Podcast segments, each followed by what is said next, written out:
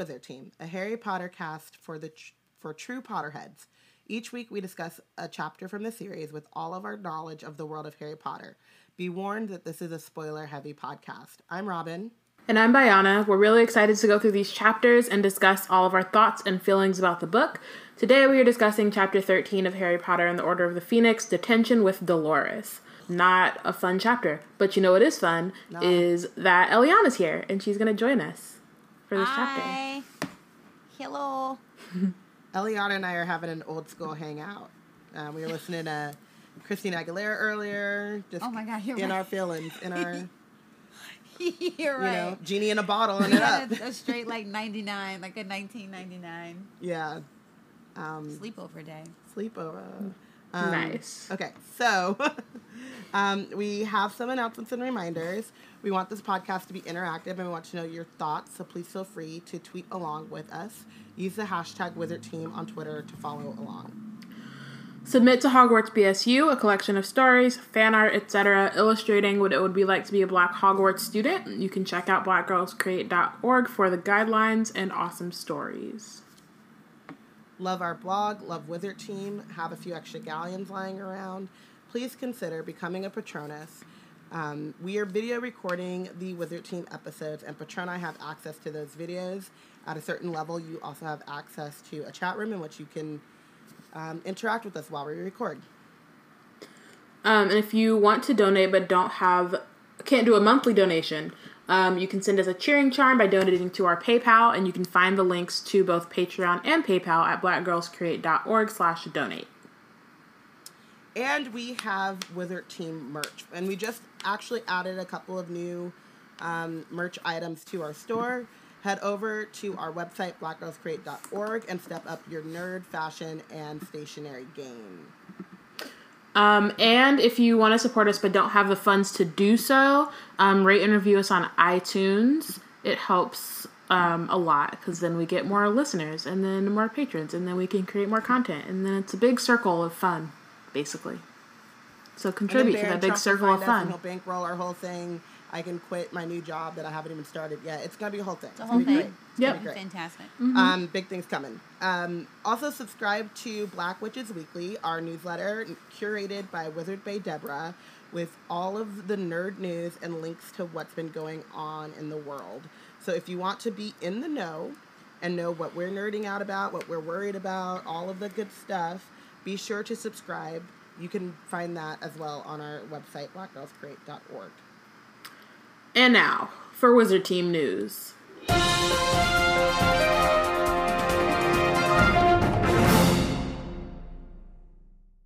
So there have been new cast members and characters announced for Fantastic Beasts 2, in, which includes Nicolas Flamel as a character, a Travers, and a Rosier. We don't know like their full names, but you know they're ancestors of Death Eaters, so that's fun. Um, also, Jessica Williams is is in um, this new movie. We don't know what her role is or how long, you know, whether it's like a big role or just a cameo or whatever, but she's in there and that's lit. And you know, So it just reminds you to go after your dreams, become famous, and then strike up a conversation and a friendship with J.K. Rowling, and then you too can be in the wizarding world. It's very simple. It's Mm-hmm. steps. Step one to be Yeah. be world famous. Talk to J.K. Rowling. She'll put you in the movie. Boom. One, two, three. Anything is possible. Um, so our listener Kim Lloyd actually wrote that fanfic, y'all. Like she did it. She She did do it. I had a head canon about Sirius and Petunia going on a doomed date from hell, and that's like another reason why Petunia can't stand wizards. And Kim came through and wrote that fanfic. I'm super excited. I haven't finished it, so I'm not gonna like give any comments yet, but it is Oh, okay. on fanfiction.net. Um, if you follow us on Twitter, um, we've tweeted it out. We'll tweet it out again. And thank you so much, Kim, for actually writing that fanfic. It's really good. It's very good. Yeah. And very fun. I've been traveling, and so I haven't been able to like sit down and do it. I've been being traumatized by Aminata. What do you jumping mean? She's a daddy like delight. She ain't got jumping all up on my daddy like she ain't got no sense. Okay. She's five. Y'all keep saying that like it's an excuse. It is when it is when you're when you're in your thirties. She's devious. She's not. She lost her first tooth. That's a that's She did lose her Wizard Team tooth. news. She lost her first tooth. So now we have Snaggletooth Um, on Minato team. To, and to prove my point about how her being five is irrelevant, we were at dinner before she pulled out her tooth. She didn't wait for it to come naturally. It was, Well, who does loose. that? What kid did that? And she was like, "Enough is enough, getting this tooth fairy money." Um, but she told me point blank, period. Um, my mom can be the tooth fairy, or my sister, or you can be the tooth fairy. Grandma could be the tooth fairy, but I sleep upstairs, and Grandma can't go up the stairs. And I was like, "Excuse you, that's not how that works." It is. It is, but like she should know that. No, that's not. We don't do that in our family. We don't. We don't. No. Someone at My yeah, I told parents, her. As a kid, my that- no. That's the thing that Akira probably told her that. Like that. I'm not even joking. That's like not a thing we do in our family. I remember when I, right before I started going to school with like people who weren't the people at my homeschool. Uh, my dad was like, "You're gonna hear about this thing called Santa Claus. It's not real. You don't have to tell the other kids, but you just know it's not real." And I was like, "Cool." The Tooth Fairy. You know there ain't no fairy coming under your pillow to give you money. That's me and your mom. I'm like, cool. As long as I'm getting the money, who cares? like, But the point of this story is is that she was like, my mom can be it, my sister can be it, and they're gonna give me candy. And I was like, uh. yeah, I don't know where the candy came from. I think she made that up. She made that up. Yeah. The other part is yeah. Well, I mean, my sister Akira, the other one, she actually pulled tooths out. Like they would be a little bit wobbly. She was like, "Cool, that's twenty bucks." Because my stepdad would literally give her That's because I heard she got twenty. No, my, my stepdad would literally give her twenty dollars for every tooth she lost, and it wasn't even like, "Oh, I'm putting it under your pillow." Like she would get the pillow money, just and then she would go to my stepdad like, "I lost my tooth," and he'd be like, "Cool," and would give her twenty dollars at like ten. Your mom was like, I. I told him like this is an American thing, and he popped out twenty bucks, and she was like, "Well, wait a Yeah, minute." Yeah, exactly. she was like, "That's that's not how it works." But for a minute, Akira, was, was like, balling. "Let me get my funds together." Man, it was it was uh yeah. For a minute, she she was, was had the most money of all of of- us. Yeah, enough of our family history. Um, unless Eliana, you got two fairy stories you want to share? Or? No, I do not. Sorry. No tooth fairy stories. I got It's a, nothing. yeah, it's a conversation. Uh, let's jump into the chapter. Let us do that. But first, previously on Wizard Team. Oh, right. Previously. Previously on Wizard Team, um, Harry and Ron. I mean, Hermione at least had one class that was cool, but they had the worst Monday schedule of all time.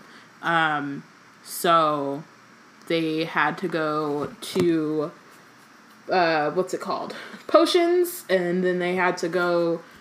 Wow, I don't even remember all these terrible classes. No, they went to History of Magic first, and then Potions, and then Divination, and then Defense Against the Dark Arts. So they had all of the best people, um, all the best teachers of Hogwarts on one day. It was awesome. Um, so you know, Snape did his usual. Well, I think what happened was McGonagall was like, you know what? Y'all have had it really easy. You know, you've only like the biggest hardship you ha- you've had is having a Death Eater as a teacher try to kill you. No big deal. I feel like you should actually go through some, you know, pain this year. You should actually have to fight and overcome something besides a notorious mass murderer or a Death Eater as a teacher or um, seeing a student killed. a, that doesn't. teacher having a have a person in the back of their skull like that was normal. That's just a Tuesday. Yeah, she's like, guys, it's the Wizarding World. Right. Like, let's let's see some some real tragedy. Yeah. These are just magical mishaps. That Yeah. that doesn't sound That's like that doesn't sound like McGonagall. Sounds like It someone. was Dumbledore. Yeah. But McGonagall made it happen. McGonagall didn't have a choice. Um, or she was just tired and you know had pulled an all nighter and was like, "Fine, this is what the schedule is. I'm not gonna do hella extra work." Maybe she was just exhausted. Um, but also, um, you know, so Snape in his class did his usual bullying and you know intimidation. Um, and Umbridge, pretty much there was like an entire riot in her class because she's not going to actually be teaching ma- magic in her magical class where you're supposed to teach magic. Instead, she's going to have them read a book the whole time. Um, so of course, all the Gryffindors are like, "Hold up, fam! That's not how teaching in school works." Um, and all of that ends up with Harry getting so upset that he yells at Umbridge about Voldemort being back, and then he gets a week's detention. And that's where we are. Okay, so let's get into Okay. detention with Dolores. Um, so dinner in the Great Hall that night was not a pleasant experience for Harry. The news about his shouting match with Umbridge seemed to have traveled exceptionally fast, even by Hogwarts standards. He heard whispers all around him as he sat eating between Ron and Hermione. Um, the funny thing was that none of the whispers seemed to mind him overhearing what they were saying. On the contrary, it was as though they were hoping he would get angry and start shouting again so that they could hear his story firsthand. Um, because kids are the worst, basically. They're terrible. But also, like, magical, non magical, like, kids are the worst. No, yeah, absolutely. That's just a general Like- kind of. It's a general rule. Children are terrible. They're, what is uh, Donald Glover um, in his stand up specials like? They're tiny little Hitlers. Just a bunch of tiny little Hitlers just running around. And the thing is, though, I feel like yes, but also I feel like when they when you're like 11, 12, you this is like a big another student in like an argument with the teacher. How could you talk about anything else? I mean, that's true. I mean, honestly, like, he did do the most. he did the He did. most. He stood up. this is the thing. I, as we guys know, I mean, I'm one of five kids, and like, we do have one brother who he always kind of like did the crazy stuff, and every single time the brother's like, "Oh my god, can you believe?" and I'm sure he heard us, and we weren't like. I mean, the house is only so big, and it was like, I can't believe that happened. And it's like, no, no, no. Then he said this, and I think it's because your child brain is just like, you can't process that this is like taking place. I will say I went from like being super scared of detention and stuff to being like standing up and like walking out of class. Like I'm out. And I, so yeah, if you're going from like the first year, you're 11, to like Harry is now 15, like that is there is a large age difference, Yeah. And And even Um, for the older students, I mean, again, it's still like, this has been an exciting And a couple kid of years died. for them at school. Right. Yeah, and I mean, and they're and they're like not even really talking about like the fact that he was shouting with Umbridge. They're mostly talking about like what he's saying. Um, so it's That's like the juicy bits. right. well, 'cause what, I mean kid that's the that's the juicy Big part. deal. Like it's true. Um, so they're saying um, he says he saw Cedric Diggory murdered. He reckons he dueled with you know who. Come off it. Who does he think he's kidding? Please. Um, what I don't get, said Harry in a shaking voice, is why they all believed the story two months ago when Dumbledore told them. The thing is, Harry, I'm not sure they did, said Hermione grimly. Um, and so then they leave because Hermione is tired. They're all tired of sitting there while people are like literally talk openly Hermione talking about at them. this point, same to be honest. I too was kind of like, yeah, Harry. I don't know. Yeah. I don't know. Sorry. Um, Let's move on. What do you mean you're not sure they believe Dumbledore?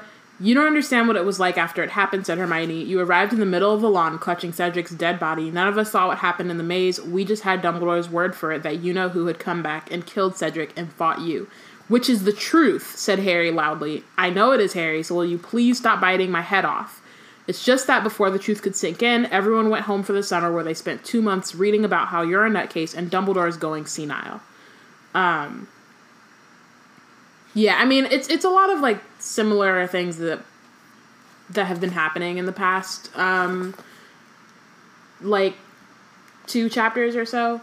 Um but a part of it is also I mean, again, it's just Hermione is kind of like, let me just tell you what everyone's thinking, and this is what's happening through their point of view.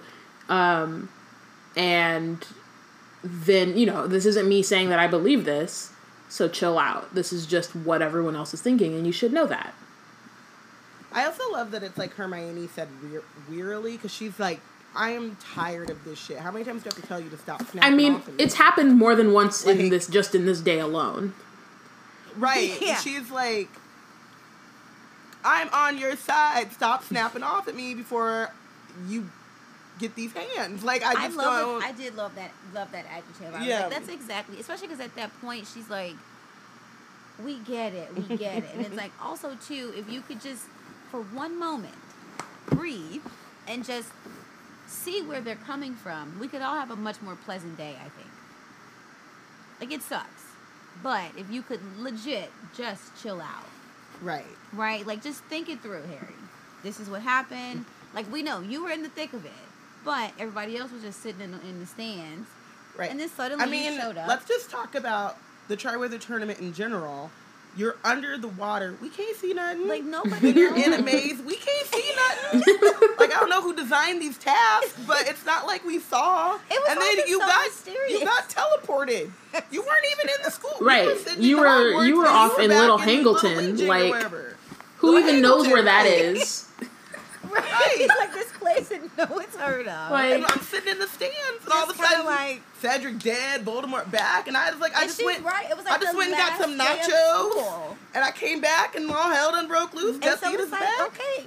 And then I think too, and again, I don't think that they were entitled to know what happened, but she is right. Like last day of school, Harry turns up with a dead student, and then Dumbledore's like, "Oh, Voldemort came back," and then they go home, and all summer they was like, "Ain't no Voldemort." They're like, "So Harry, what is the truth? We just want to know what happened." hmm And again, I just felt like whether he somebody still died, so it's like maybe just like chill out. He still had to carry a dead body, so it's like a little sensitivity would be nice. Right. But I felt like Hermione was right. Like, give him a little bit of a break. Yeah, and I mean, I also, think- too, as nosy as Harry is, right. Man. Harry, you Wow. be nosing, and Yeah. you mad that other people be nosing? like you're Man. the nosiest person on the planet. It's true. you of it's all very people true. should understand. They just got some questions. just Just a couple. I didn't even think Mhm. about it like that, and now I I'm didn't think about it like that either. Like you've been nosy since the moment you stepped onto the Hogwarts Express, asking all kinds Yeah. of inappropriate questions. I now he's like, mean- why they asking me all these questions? It's like, come on, bro, just And it's not like they Just be should be asking him those questions. It's I just that he should like I you know As remember who he person, is You should- and how he should- that's all He shouldn't be checking grown folks' mail. Exactly. Yeah. He should just remember that. Remember that time I went into Filch's mail. I now I understand why everyone's really like- nosy about my life. has He no put his bounds. nose in Into- someone's magical business hmm and is mad that they got questions And the thing Mhm. is, and this is like big, but you literally came back with, with a dead body. student. People Mhm. just they just want to know a little teensy bit of what happened. Just tell us where it happened, like you out of your own mouth. Just a couple details. Just like just a little bit, just like that much, just a little bit. Just so yeah. So I agree, Hermione has to be. uh, So weirdly, I was just like, what a perfect. that you can just hear her like Harry.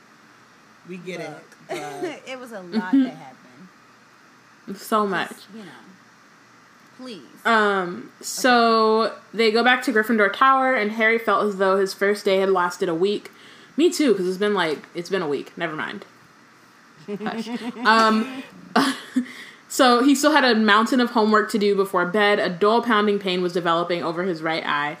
Um, so oh, and then he glances out the window, and Hagrid's still not back. Which you know, at this point, he's not gonna be back for a while. But I get hoping, and it's only the first day, but still, he's he's Right.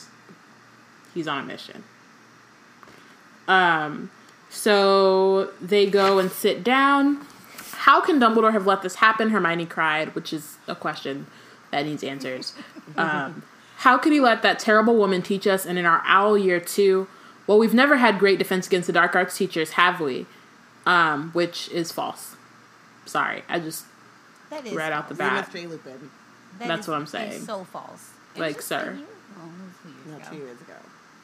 but still. I, I mean, mean, even again, even like Dean said, was not moody. they learned a lot last a horrible year. Teacher. Yeah. It was just I mean, too lit. That's all. Barty Crouch was not was- an awful teacher. No. No. All the things, he, if he wouldn't have been a Death Eater, Yeah. he could still have a job. He was one of their best instructors. Yeah. That's what I'm saying. Which but is dangerous, if you think about which that. is which is horrifying. Horrifying, but Um, not untrue. my kids aren't going to Hogwarts. Mine are. They just gonna get some rules. Your kids are going to Hogwarts. They ain't going to Ilvermorny. True. There's like five other schools. Y- Wagadu, here we come. Okay. Yeah, because I. We gotta figure out what's up with their teacher. what- what's their backstory I'm though. going loser school. She said Bobats can't produce a champion. I'm Damn. My kid Oh ain't my going gosh. to the. My kid ain't going to the school where you must be in the arts because Oh, what she will not do is win.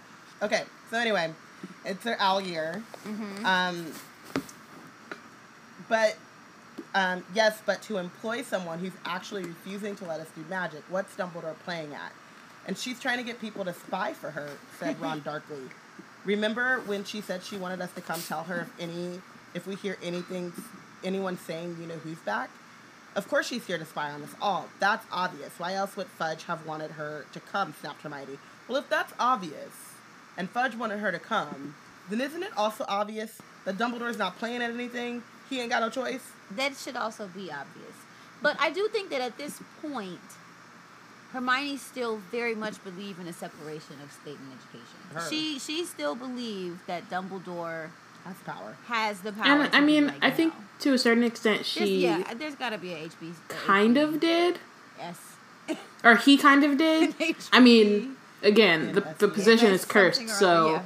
He did Um, as much as he could to find someone, you know, to be the teacher, and he couldn't, and then the ministry had to step in. So I think that like to to a certain extent, like his power kind of got it. It only goes so far, I guess.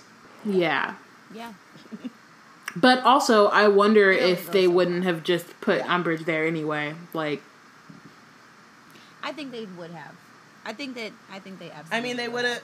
Maybe she wouldn't have been definitive as a dark arts teacher, but they would have put her. That's true. She she would have been Yeah. there somewhere. Hogwarts guidance counselor. Yeah, they would have created a position. But they also no. I think that they would have made her put her in that class because the whole idea of like or they would have just had her running around as a High you Inquisitor know.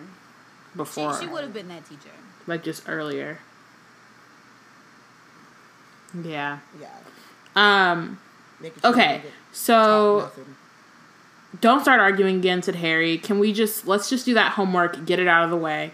Um, shall we do Snape stuff first? Said Ron. Oh, uh huh. Can we wait? Wait, wait, wait. Because sorry, I just want to stop you because Harry said rearly, I just noticed. and that. I'm like, bitch, but you. Okay, wait. Don't. Okay, wait. Wait. Wait. Wait. wait. Harry can be 'cause weary. You've been yelling at her. He just had the worst day of his two life. months. He just got a week's full of detention and was gaslighted Yes. by Umbridge. And he Not uh, Yes. I And like Hermione, can be and- tired of him, but Yes. he's also Hermione like Ron they've been fighting it's this whole guys. time. Like he's Yeah. tired of them. He's tired of everything. Like you can be frustrated with one person and they be frustrated about you. yeah, yeah. Hermione and Ron have been fighting. Yeah, yeah, that's true. I just feel like, it's true. It's oh, true. oh, you weary. yeah, it's Oh, true. okay, Harry, you weary? It's true. Imagine how I feel. Because when I saw it, I laughed because I, I hadn't quite noticed ever before that the two of them just got weary with each other. yeah. But also, I, I too, So am it's- you- weary it's Harry, both I'm and. so weary of Hermione and You Ron know? arguing all the time. That's true. just honestly, I feel like J.K. Rowling was also weary. She just didn't know. She was it. tired of children. Sorry, and now I want to sing like, I'm sick of all Solange. three y'all. It's my favorite Wait, Solange oh, song. yeah, so oh. we'll move on. Ooh, yeah, yeah. Me, do you not know I, don't, I missed something. Solange weary? Oh, okay. Yeah. That, That, uh, that's why I was confused by her face because she's a Solange stan. So I was like, why does she look so confused? How dare you? I don't know. I'm a stan. I mean, it, it's I just I, I I didn't hear the Yeah. thing. I just missed it. missed it. It's cool. I'm All done. right, so Okay. shall we do Snape stuff first? Said Ron, dipping into his quill, dipping his quill into his ink. the property of properties of Moonstone and its uses in potion making. He muttered while writing the words across the top of the poach, parchment. Um, there, he underlined the title and then looked up expectantly at Hermione. So, what are the properties of Moonstone and its uses in potion making, sir? Open a book Ron, you ain't shit. do your actual homework. Like what? It's not difficult. It's only a page. Yeah. Like And it's not cute. Like this isn't funny. It's not cute. You didn't even try and then get stuck and then go to her. No. Like, sir. Do your own homework. It's not that Talk difficult. about talk about not your mule. Right. So, right. Um, so I don't know if I told you this story before, but I was in communications and like a lot of basketball players at IU. I went to school at Indiana University. Go Hoosiers! All ball, yeah. Okay. A lot of the basketball players were in communications classes, and when like the main like our biggest star player was in the class and they tried to do like group work and i think it was partially like i was on like an athletic board but it was also partially i was like black and he looked at me and i was like no and he was, um, no and so then we had like an in you know like an in class assignment where it's like you're doing it right then it's gonna be done it's not worth really much and so he just i was like sure okay and he just like looked at me and I was like, Well what we're not gonna do Yeah. Is Hermione this I mean I didn't I don't know if I said Hermione this, but I was like, I'm not Yeah. I don't care what you got going on or who you are. No. It's not No, fair. it's Like- really not. And you gonna pay me? Cause I don't understand how you just looking at me expectantly. Like, It's I'm like one thousand percent not fair. Yeah. Mm-mm. Pay black women. pay black women. Hashtag. Yeah. Or do what I did when I literally turned in a paper and with a note that said I did all of the work. You Heck did. yeah. Oh yeah. I, I mean, I remember in high school when we had to be in group projects, and people would they'd be like, "Oh, I'm in Bayana's group." I was like, "No, fam, your your work. If you don't do it, it will not get done." And the teacher's gonna know why that part of the assignment didn't get done. It had nothing to do with me. I did my part. I can't believe you like. Well, because you know, like in in film, like you can't just not do a part. Like No, I you know. gotta do the whole thing. I mean, no. so I, I'm like, I- listen, if I did this whole thing, I want the credit that was a part of the assignment, and I want the extra credit for all the extra work I had to put yeah, in. Yeah, no, and my, for me, it wasn't about snitching. It was for me, it wasn't about snitching. It was literally but- just like I'm not doing extra work. If you want a grade on here, you're gonna do the part I that we say- uh, I will decided you were gonna do. Like we as a group came together. To me, Yeah. it wasn't. It. I didn't even think of it as snitching so much as I did ninety percent of the work, and so my grade should reflect that. I don't Yeah. give a fuck what happened to these guys. Yeah, you give them a good grade because they paired up with the right person. I don't know, like good decision Right. making. No, no, no. I mean, But- honestly, I I should. Like, if think of it, if if I was in that situation, I was always like, my school was so small that it never came up, and by the time I got to college, I was like, what is mm-hmm. what are classes? so, but I also would like, I was the one to go to teacher and be like, I'm not doing that. Yeah. That little group thing. Let's not I do? expect Man. me to do too What, much. what am I going to do? But it was so funny. My friend in college, he was the fail in his group assignment, and it was like a debate thing. And his group did the same thing. They absolutely did not like. They weren't gonna do his part. And to this day, it's one of the funniest things that ever happened. He, the whole time for his six minutes of the debate, he stood there, and they let the whole six minutes go by, and all he did was shuffle his papers and say, um, For six minutes, and and they for the they time his six minutes the timer had to go out and it was just him standing there moving his papers back oh and forth Oh my god! like he Bruh, had you needed no a- you, you, so you really needed. you really needed someone. Um. So in the, nobody because they also were like you didn't show up to Oh my god! meeting and no and they were like we're not gonna do his part Yeah. because he just came to class thinking that they were gonna give him give him the work. Oh man. He was like, nope. Amani in the chat room said that he would um, tell his teacher, he would dip and tell his teacher, I'm doing the group project on my own. That's So, real. Um, Portia, Portia the academic says she abhors, abhors, Abhors. abhors group work. Maybe I she cannot does talk. No, maybe th- she today. avoids But did you notice? Like there have been like four times. that I'm like, that's not how that works. It's not that I think you did hit that B like real heavy. Abhor.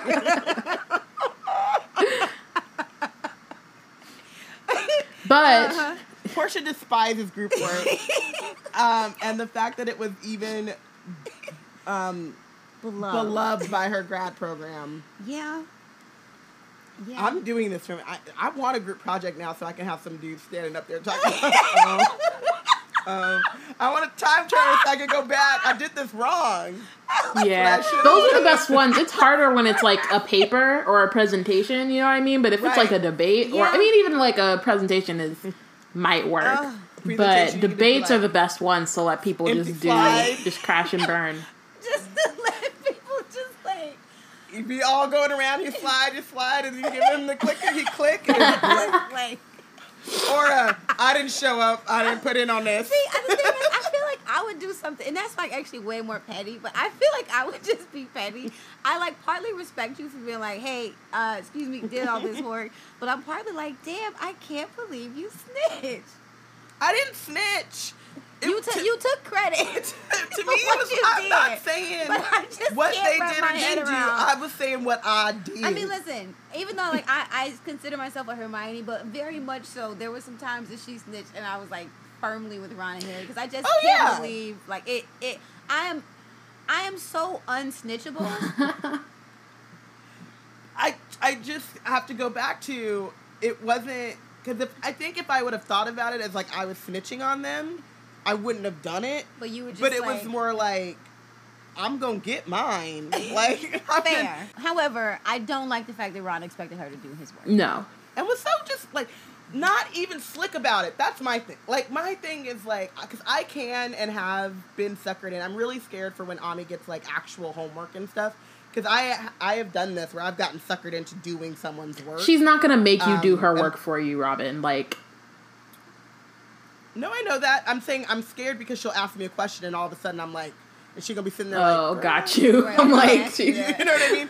Like, not that she's gonna ask me to do, but like I, but I did like because I am not good at math, and my mom and my brother are really good at math. Like I would get them frustrated to the point where they would do it for me, and I'd be like. Sit here and be quiet until Yeah. this is over. Yeah. And so, like, I feel like there should at least be some work put in to get There someone to do be. your work. And I, and also the other thing is too, you weren't good at math. That was a class. Or, Right. I shouldn't say that was a subject, right. as opposed to him just being like, all right. that he didn't even, homework." and that's the thing, he didn't even really attempt, right? Like, he's very much just like, Hermione's gonna tell me what it is, not I'm gonna try to figure out the answer Yeah. on my own. Because he was like so much relish. He was like, all right, got that title done. Hello. Call me Ron Weasley.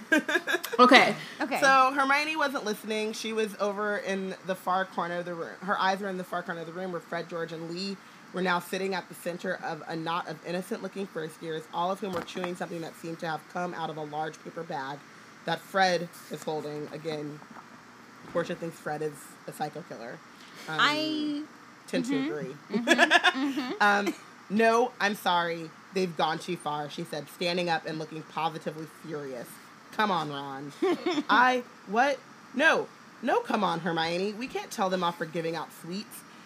And this is the other thing. If you want someone to do your work, at least have they back And this. No, but true. Fred George. but you know why Ron's not gonna do that? Because he's a shitty Ain't prefect, shit. and he shouldn't have this job, Damn. and he doesn't have any qualifications. he shouldn't. So He I will say, I, the- every time you say qualifications about being a prefect, I laugh. But I, I but I, agree still don't you. know why he is the Gryffindor prefect. thank you. Curious. I, I don't know why. Curious. Like there's no There's literally reason no him to hold reason. Position. Like it's like, and the fact that the other option was Harry, it's not. Hermione said because Ron is trash? Question mark. I mean, yes, emoji. but Dumpster fire. but I, I don't know. Like Ron Ron is the person Ron is the Ron is like the the movie theater employee who's not gonna stop people sneaking in. right. Like do your job. That's Which- if, listen- if that's why you're there. Well, Ellie, Oh, I was like, but I'm snuck into my. I appreciate that guy. No, because- there's a time and But- place for that guy. Well, yeah, but like but that, if I was a at the same Gryffindor, time, I'm not like constantly putting this person on tickets. My, Right. right. and my thing is, is like as a Gryffindor, like just a student, sure, I'm I'm juiced that Ron is prefect because I get to do whatever the fuck I want. But as like the person who is putting my trust in him to do the job that I asked him to do, no, Yeah. No, there's no way he should have been a prefect. no, Yeah. Absolutely not. Right. That's it. I, I, I mean, I, I wouldn't be a good prefect either because I, I'd be like, eh, it's fine. I when we were at the studio tour, I bought a Ravenclaw head girl badge, and then we walked out, and I think it was like we were on the bus though, and I was like, I wouldn't be no head girl. I looked at it, and then the, and then to like like it broke. It was like, no, you wouldn't. Do it. it just broke. The pin broke. It doesn't work. It, Like I can't wear it no more. It was like, nah, It was like- you don't have the qualifications. you are, you are so. I'm not saying you. Like, even for me, I am completely unqualified because I don't care. If I if if there if I don't care, I don't care, and I won't even pretend to care. And that's just knowing So, yourself. You know I mean, what I mean? Hermione was great at it, but I also would have been like, oh my god, back off. But I think that's also like it's hard. Again, you have a problem with Ron being prefect. I get it. I have a problem with the prefect system in general. I do have an issue with because the prefect letting system. children govern children just seems I it does not. terrible. But it would be twice as hard to be Hermione in a position of power, and then your counterpart Doesn't Yeah. back is, you up. It's like undermining Mm-hmm. you. undermining, not backing you up. So, and again, it's like I have Especially to do with your his homework. brothers. I have to do your homework. yeah. I now have to govern your brothers who are older than both of us, and you're not even going to come and just stand and like be Back an me up. actual backup for Nope. me. But when we get done with this, I need to go back over to our corner and then do, do your, your homework. work. That's how this works. Copy. But I do think the prefect system is strange. I wouldn't want my kid to be a prefect. No. Okay. No, I don't- I don't think it's fair. So, um, you know perfectly well that those are bits of nosebleed nougat or puking pastels or fainting fancies, Harry suggested quietly. Um, as one by one, Petty. each of the first years slumped unconscious in their seats. Um, some slid onto the floor, others merely hung over the arms of their chairs, their tongues lolling out. Most of the people watching were laughing, and Hermione, however, squared her shoulders and marched directly over to where Fred and George now stood with clipboards, closely observing the unconscious first years. Ron basically pretends like he's going to get up and then instead doesn't and says she's got it under control. Um, because he should he needs to be fired. Um, that's enough. Hermione said forcefully to Fred and George. Yeah, you're right," said George. "This dosage looks strong enough, doesn't it? I told you this morning you can't test your rubbish on students. We're paying them," said Fred indignantly. "I don't care. It could be dangerous." Rubbish," said Fred. "Calm down, Hermione. They're fine," said Lee as he um, one by one revives the first years. "Yeah, look, they're coming around now," said George. Um, so yeah, each of the first years are getting up. Feeling all right, said George kindly to a small dark haired girl lying on her feet, or lying on, yeah, lying on her feet, lying at his feet, sorry. I think so, she said. Excellent, said Fred, um, happily, but the next second Hermione had snatched both his clipboard and the paper bag of fainting fancies from his hands. It is not excellent. Of course it is. They're alive, aren't they? You can't do this. What if you made one of them really ill? We're not going to make them ill. We've already tested them all on ourselves. This is just to see if everyone reacts the same, which is faulty logic. And I love the twins, but if one of them is allergic to it, then what? Right. I mean, Then you again, find out they're allergic to it, and Poppy has to come in and Right. save the day. And that's I am not your mule. It's a bad idea. Black women do your work Like, for me. actually. We just this is a circular. it's a This is cycle. a circular I podcast thing we got going on. And the thing is, I'm sitting here reading this because, of course, my automatic, my automatic is like, okay, Hermione, I- I'm with you on some things, but like you are kind of doing a lot for me right now. But then I'm also thinking that if something happens to one of these kids, she is going to be the person to have to answer for it. is she though? Because Well, I'm as- pretty because sure as- Colin Creevey was petrified. But that wasn't a prefect's fault, right? That was by a literal, Well, exactly, like, right. monster she- in the bowels and of the that's kind school. what Like, her- that's what she's supposed to do. And meanwhile, she's watching all these 11 year olds like Fainting, become like comatose. hospital patients, you know, and she's like, How am I supposed to explain this? And then everybody around is just like laughing at her and being like, whatever. So, of course, she's getting pissed off. And it's pretty much what happens to her every time she tries to do something that's right.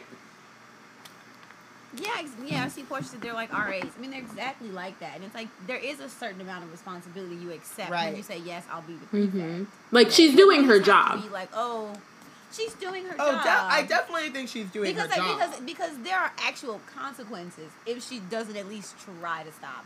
So it's like okay, fine. I now I'm like okay, I actually do sympathize with her way more, and I'm sure that like who what. But again, my kid at 15, I don't need my kid with this kind of stress at 15. I don't know why you keep talking about these kids that you have or don't Well, I'm have. just I'm I'm like I'm analyzing the chapter. okay. These are 15 year old. She's 16, but these are students. Yes. Oh, she's not 16 yet, maybe. No, she I'm is. just analyzing the chapter. Okay. I know, but I'm just you keep saying my my Because kids I'm like- wouldn't, because and I'm I'm, like, just this- wondering this- who your kids. this school you got is- kids under this bed. I don't see. I'm this, just wondering. This school, I mean, there mm-hmm. are 11 year old children becoming hospital patients in the middle of like, I, you're not wrong. like Neither one like- of you are dude, wrong. This is like psychotic behavior.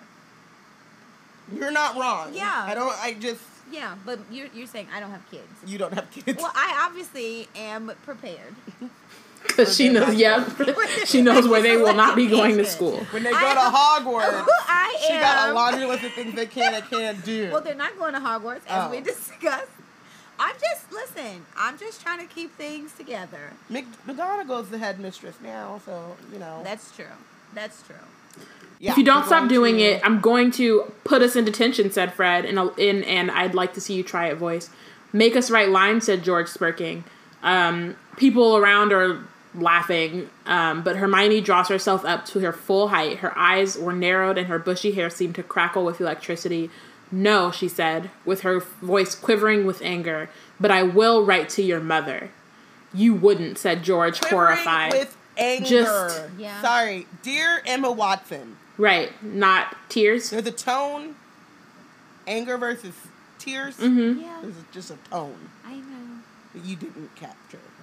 but when we redo those movies as miniseries, masterpiece classic miniseries, we Yes. will get a Yes. Oh, We'll we'll get Cheryl, and Cheryl will quiver with appropriate anger. I mean, I Hermione at this point, and especially because we know how proud she is, and so they're not only putting her, you know, job in jeopardy, but then they have the nerve to like make fun of her doing it.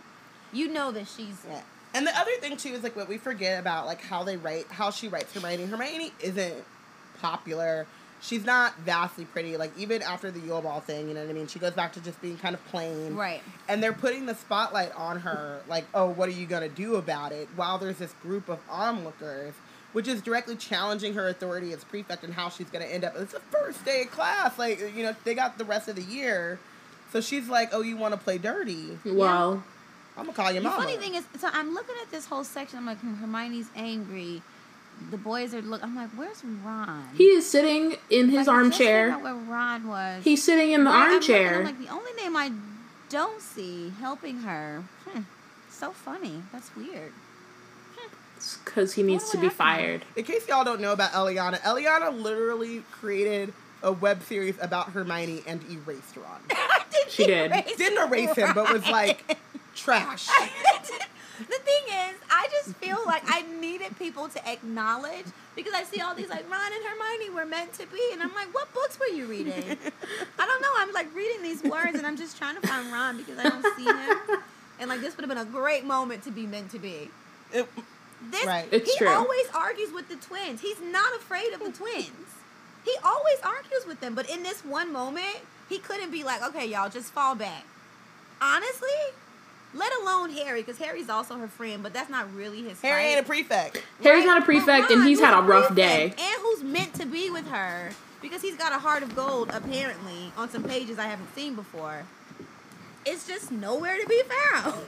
Right. Yeah. But anyway, I mean, Amani is all capsing in here, telling everyone to acknowledge that Ronald Bilius Weasley is trash as fuck. But he almost got benched for the entire book last in Goblet of Fire, so I think we all are on the same page. He was second only to the Nazi who was orchestrating the resurrection of the Voldemort. Like, Voldemort. I think we as a as a group, as a unit, are in agreement. In agreement. the book where there is a Nazi and Like- Voldemort comes back, You- Ronald Bilius Weasley pulls up the second Second place. place. So Look I at your life. Look I at your choices. honestly, and I think that what blows my mind is that like how many people just speak of him so positively. I like- love Ron. Oh no, no, it's okay. I should say that. How many people speak of Ron and Hermione as this Okay. just like loving, beautiful, meant to be, and I'm just like I don't. I feel like 15 year old Robin when she was reading Order of the Phoenix. I don't know if I was 15 or how, but I was around that age. And maybe I was older. I wasn't. I had a crush on Ron at this point, Really? and I, I I'm sure at this point too. I was like, "Oh, Ron, you doing wrong. You doing." wrong. really? But I thought he was such a loser. I was like, he's funny, and he's like, He was funny. he's got he's got hidden depth. Me too. Me too. Me and Deb, man. Wow. Deb also had a crush on Ron. Listen, I'm, this book is the reason why I have this unexplained thing for gingers. Ah. It is why I'm in the predicament I'm in right mean, now. It's not I thought unexplained. Fred and George were actually like. This is the explanation. They're. Oh, right. Yeah, this is. Yeah. Yeah. Okay. But why has it lasted so long? This is a formative Because you were book. impressionable. The Like formative years, man. that's what I'm saying. Okay. We were in like we were in Ireland, and I was upset by the lack of gingers. Like I was on the plane, like shaking with You anticipation. were like, "Here I here I come, baby. Here I come. It didn't Yeah. happen. Yeah, Okay. okay. Um All right. you wouldn't said George horrified. Oh yes I would. I can't stop you eating these stupid things yourselves, but you're not giving them to first years. Fred and George looked thun- looked thunderstruck. Um, it was clear that as far as they were concerned, Hermione's threat was Great way movie below the with Kevin belt. Durant. Sorry. I just, I, I will say, I do wonder why couldn't they test them on fourth years or fifth years? Like why first? Because fourth years and fifth years ain't dumb enough to, to suck Yeah. up. I mean, I, You need you need you need Gryffindors and you need young Gryffindors. Because Yeah. the fourth years and fifth years have been around Fred and George enough to know know that it's a bad idea. That's true. Like, you know what I mean? Like they're like Fred and George. Mm, no, first years just got here. They don't know shit. And then again, I and I agree with Hermione. There wasn't a single fourteen year old in this room that was telling like y'all don't want to do that. Don't. Nah, Right. 'cause they thought it was funny because they're all terrible. There are degrees and I, levels I'm of actually Really terribleness. disturbed by that. Everybody was just like, yeah, There's a this is spectrum. This is the Gryffindor there's a- common room as Then well. What about the seventh a- year? This is the oh Like, Gryffindor older kids, common like, room. Looking No. at eleven year olds. We're not sitting around Ravenclaws. Right. We're not chilling with the Hufflepuffs eating food. We're not in the tower. We're in the Gryffindor common room. That's the You know that is why. Okay. All right. Okay. Because I I'm just thinking of me at 17. I would not be like, ha ha ha. That 11 year old looks like it could be dead. Cuz you're Oh God, 17 it's and you're a Ravenclaw. funny. Also, though, now that you said it like that, I'm like, they did just see Cedric die, and they were like, I just- ha ha, I they don't over. understand. Ha ha, look at him first. Well, I think there's also a difference. Like it's very clear that they're fainting, right? They're not dying, or like, Yeah, or like hopefully. imitating it, right? Like I mean, but still, it's like It's you're still. like, experimenting on 11 year olds. it's a problem. Yeah, I just find that to be. I mean, at 15, I at 15, and I've again I've seen the other girls in this house stand up to Fred and George. Okay, all right, okay, cool. Also, not everyone is in there. I will say also, not everyone is in the common room. Like some of them are might be That's. I upstairs doing homework in the it's like common library, but like the entire Gryffindor class is just yeah, here right I now don't think everyone's watching there. this. But I will. I'm gonna go back to like there's a spectrum, and there's like Draco Malfoy at the end, and Hermione at the other end. But that spectrum is still terrible. Like oh and really there's still, wide. like, callousness and and wide. Yeah, like. And then there's also that like pack mentality of like there's a bunch of people like what Ron's going through right now, which is like there's a bunch of people staring around and watching, and I don't want to be the one that spoils the fun. Right. And you need someone like Hermione who's like, this is not okay. Right, like they're and there, I'm sure because we were talking about this. Um, I forget what book when Snape was going was going to uh, poison Trevor, and I was like, there was not even a single Slytherin who was like, "Yo, why are you poisoning a frog? I mean, Why do we have to do this?" uh, But like, it's hard to speak up and speak and be the one speaking out, which is like props to Hermione again for for, like yeah, from just being like, I don't it. care. Right. Yeah, okay, okay, cool. So she's like, do it to anybody else, but not 11 year olds. So she gives them the Ron clipboard and solo. clipboard and bag of fancies back um, back to Fred, um, and then goes back to her chair by the fire.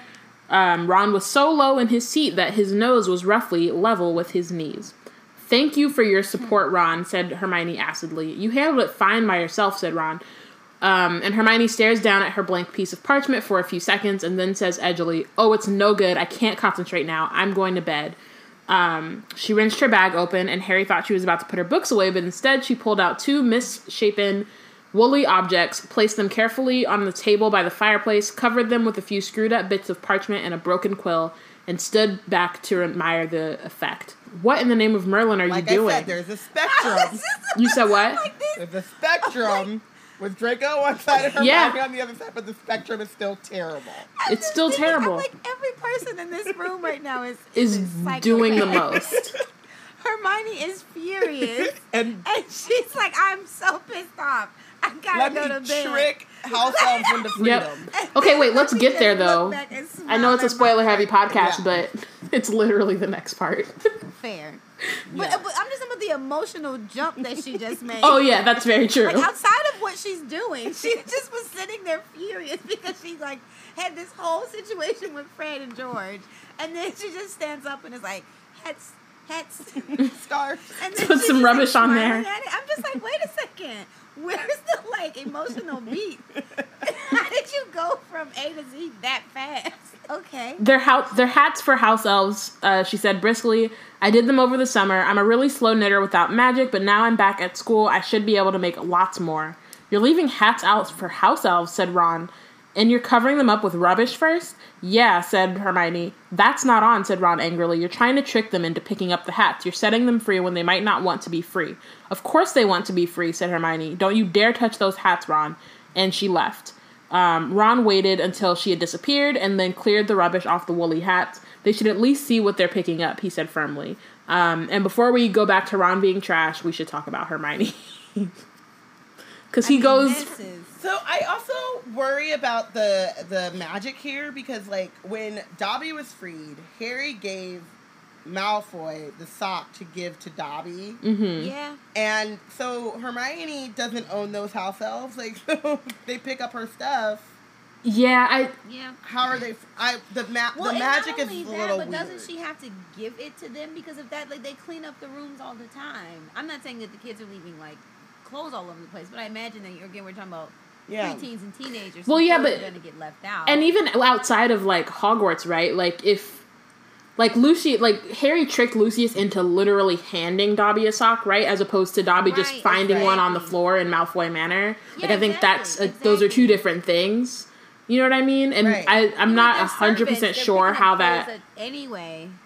Yeah, and I'm not 100% sure how that magic works, but I think that, like, I think there's a difference, in, and not necessarily a difference in intention, because again, Lucius didn't mean to set Dobby free, but a difference in, like, physically handing someone something and them just, like, finding it.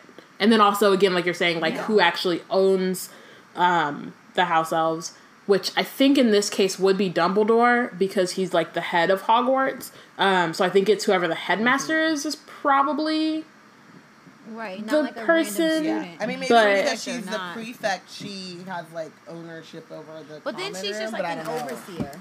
Yeah. Choice of words, but yeah. I mean, in uh, out like yeah. if we're going with that analogy, and an overseer can't sell the Yeah. slave. Yeah, Yeah. I mean, y- yes, it was just harsh to Sorry. hear. Um, That that's my job. Okay, that's what I'm here to do. I'm here to lay down the facts. Yeah, I mean, I also think like just generally reading this, I we've talked a lot about the house elves, and at this point, I'm just over it. You know what I mean? I'm just like, why? Like this plot line should not be here because it's not done well, and it's still and it terrible. It's just as bad the as the last story- book. Yeah, it doesn't service this story either, and also I think she just went through this whole thing about like you can't trick the first years into like being experiments for your stuff. Um, without giving them agency and like they don't know like you just can't test your stuff on first years but let me go trick these house elves. house elves. Mm-hmm. I did. I, I do still, Oh. and it's not. This is. I don't think this is putting her on a pedestal. And and I and people are complicated, right? Like you you can definitely. People are complicated, Right. right? So you you can want agency for the eleven year old students, and still want the elves to be free and and be willing to manipulate them into doing so. But I do. But it's it's a, just a big leap. Right, and she's telling them what they want as It's opposed to like working. Like we talked about, we have a bonus episode about house elves for people to go check that out. But like having a communication with them and, and giving them the ownership and saying like, how do you want to do this? What are the steps you want? Even just starting with like, how can we make your lives better or easier? Mm-hmm. And then once they see, you know, get a level of like. You, like there's there's steps that you need to take, right? Like Yeah, I mean, and again, you know, we all know Hermione is like such a logical brain person, and I think that that's what makes me wonder. Like, I'm almost like, what's going on for her? Because Asperger's. But, I don't know. I- but That's like not really, because like it, through five books, we've seen her be very logical, very much like I deal in the you know she she needs to like get all the information, she breaks it down, and then for some reason she's having this irrationally emotional response Well, to this situation. I don't think that this is necessarily emotionally irrational. I think it does fit with her character. I think the problem is that the writing is bad, right? Like I think that technically that's what I'm if saying. You look through it, the way that she's doing it, right, you could argue that she's a teenager, right? So she's done her research and she understands what's happening. Well, part of it is that the res- there is very little research on house elves. Like she did try to do that in the earlier and that like in the earlier They weren't um, mentioned in in the last book and she found out like house elves aren't even in Hogwarts history, like all these kinds of things. So one, there's just the issue of trying to find that research in the first place because they don't have the internet, and so there's that, and then there's just the fact that she's young, so she's. I think the problem is that she's not evolving, right? So I think in the last book she was doing a terrible job at trying to convince them that they should be free, and instead of like stepping back and being like, oh, maybe I should just meet them where they are and be an ally and figure out what they need. She's still very much like, no, I just need to find another angle to give them what they need, even though they're Right. not telling me that they want that. Part of that is because no one is taking her seriously. She doesn't have an she doesn't have a mentor, right? She doesn't have anyone showing her like this is kind of what you do in order to make this happen, or even just like if you want to be an advocate for house elves, you can't then trick them into being into being free. Like she doesn't have anyone else. She has no direction, right? And I think that in all her other things, she mm. has direction and like a very clear place of where to go. Um, and like how to find out the things that she needs to find out in order to be successful. But in this particular case, she doesn't have that. Um, and so she just kind of stumbles along and Yeah. I also think that this is like a very it kind of goes back to like the lavender and her bunny and like Luna and the Quibbler thing. It's a very logical like this is what they need to be free. We want them to be free. Here you go. But like missing that personal Mhm. piece. You know what I mean? Like the social the like you you know what we talked about earlier like the social part of like okay, but then they're free, and what where is their place in society? You heard about how hard it was for Dobby. Imagine that for three hundred house elves, like all of a sudden just free, like right. and there's no plan. like where do they go You know? what do they do where do they like you know how do they make a living how do they there's all these questions after that and it's not just as simple as now they're free and now people have to pay them that it's you know and Right. part of that is And I not can really still see a teenager not not having like not being able to make those leaps and ask Right. those questions. Like that's an adult that that you're you that's an adult thing to do. Mhm. But I guess it just it still feels like there's just a piece of either the character's backstory, like something in the character motivation. well the writing writing. is is not and that, good But that's my point. That the It's- writing itself is bad. it's limited. Literally, a major piece of character motivation or backstory missing for this to actually make. Like I, I, think that it, I think it's a good idea to have this person who who does it all right and this and that and like be so wrong about this, but at mm-hmm. the same time, it's like. What like what what is this character's motivation for behaving this way? I think I do get Hermione's motivation, which is like she's an outsider, she's a mudblood, she knows what it's like to be marginalized, and she wants equality. What is missing is actually the backstory and the what it means in society to be a house elf. mm-hmm. Because if you had that, if you had free, uh, like the only free elf we see is Dobby, and Dobby's side, of, side is weird. And if you had house elves who were enslaved but unhappy about it and maybe receptive, and there was like this movement kind of like as small as it was, but more than just one house elf. And if you had like, you know, I'm obviously going back to like American slavery, and this is something different. I think this was supposed to be more of an upstairs downstairs type of thing. But even in those like upstairs downstairs stories in um, in Britain, you always had like someone who came from that class and is and has tried to like move up and make their way in the world. You know what I mean? Like there were um, pathways and and and people doing those things, so it wasn't like oh, there's this one like oddity. You know what I mean? Hmm. There's like a little groundswell of people who want change. And so because there isn't it's just Dobby who's weird and wants to be free and Hermione who wants to free them and every other house elf we encounter is a happy slave. Right. It do- that's what's missing.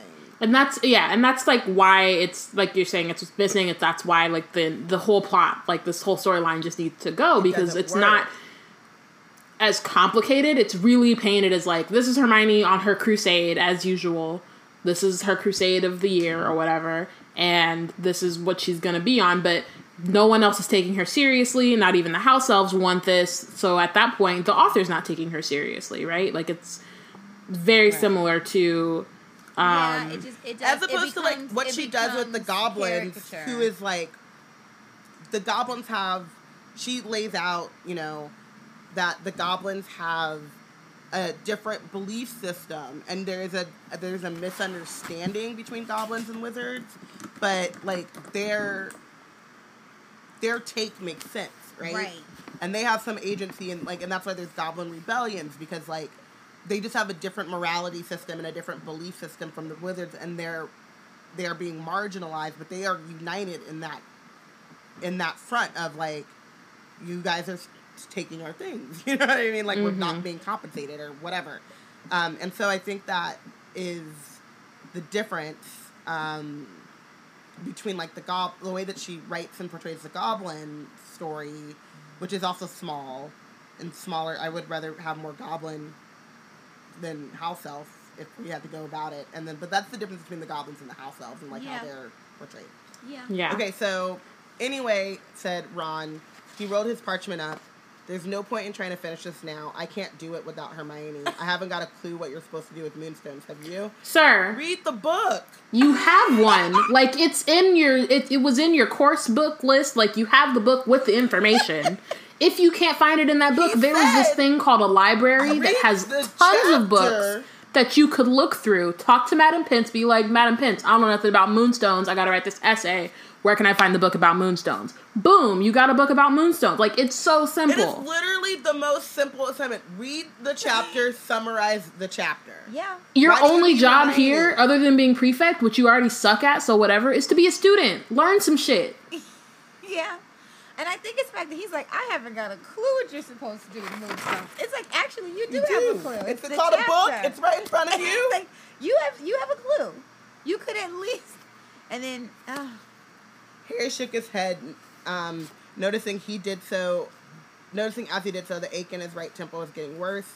He thought of the long essay on giant wars, and the pain stabbed him sharply, knowing perfectly well that when the morning came, he would regret not finishing his homework that night. He piled his books back into his bag. I'm going to bed too. Which, Harry I can understand. He's is like the depression hella stressed thing. out. Exactly. Harry Yeah. I can understand. and he still wasn't like and- Hermione come do my homework. That No, he didn't say that at all. He just said, "I don't know what to do with moonstones." Not, I'm gonna try to figure it out. like, Not like he, just was like, "I don't," it.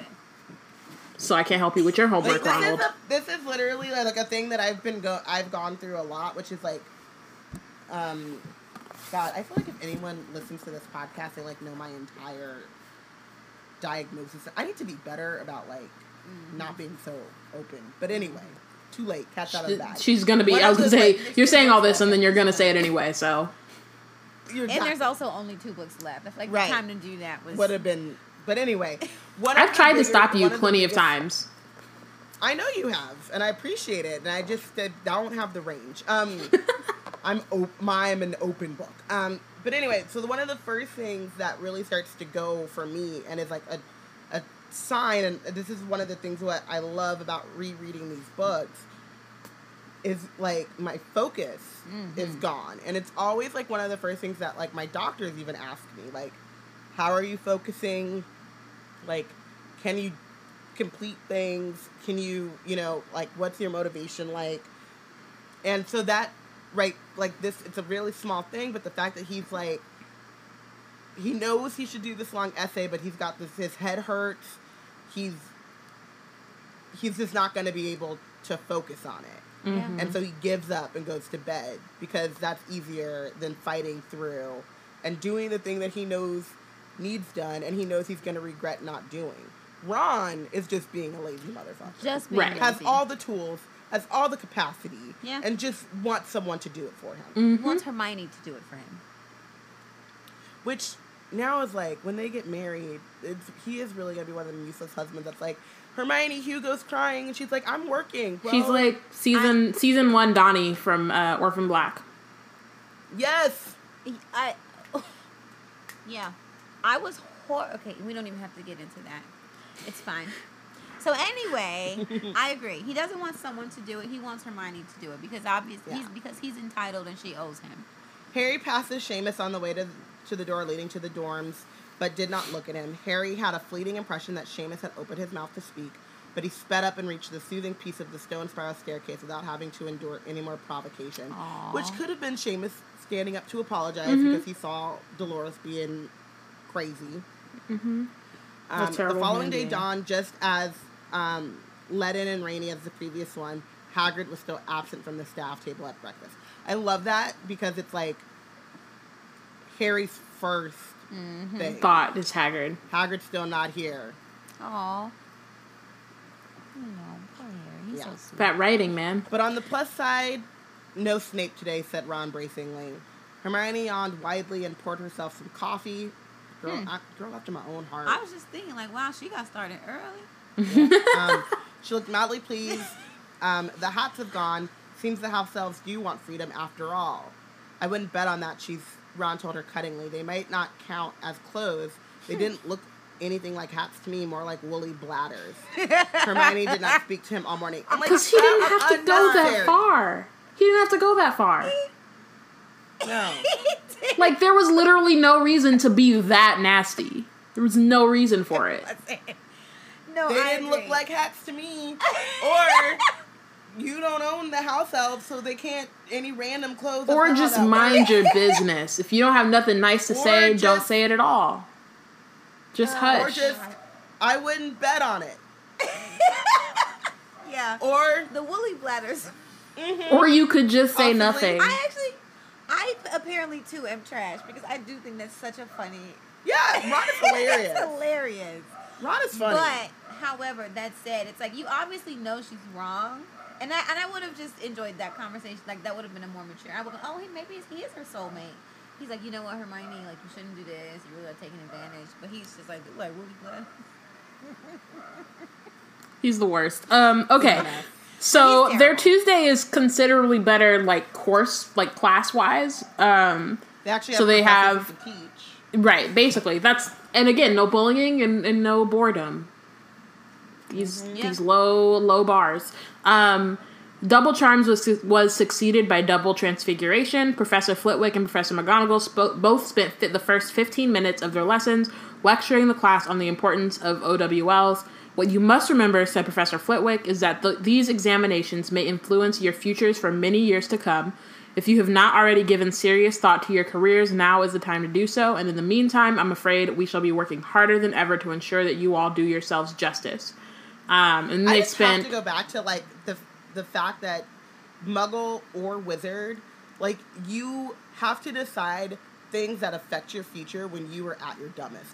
And Mm-hmm. why is society like this? Yeah. Yeah, that's very sad. Because this is literally like junior year in high school, and everything that you do here affects what you're going to do in college, and then junior year in college, everything you do here is going to affect what you do in The rest of your life. in your career, and or if you want to go to grad school or the next step, and you're like, but I'm tired, and in well, in fi- when you're 15 in high school, you're like, but that boy is cute. And I wanna, and have you Yeah. seen what's my prom dress look like? Yeah. And then when you're in, and when you're in college, you're like, well, I'm drunk and or hungover, and what's that thing happening Yeah. on Friday? And I haven't seen my parents in months. Right. right, There's no supervision. Nope. All of a sudden. Right. Yeah. No one's telling me I have to go to bed. I can eat whatever the hell I want to. Yeah. There's Chick fil A in the library.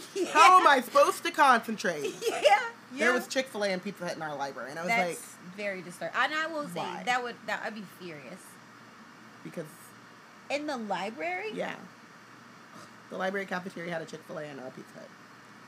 Where That would is- you take it That's to eat bad. it? In the little cafeteria part. Mm. It was Oh, a- so like in the library. There's a cafeteria. So you go downstairs into the cafeteria. like how Starbucks has a star. I mean, sorry, like how Barnes and Noble has a Starbucks in it, kind of, except Yes. except It's What, food. Pizza Hut?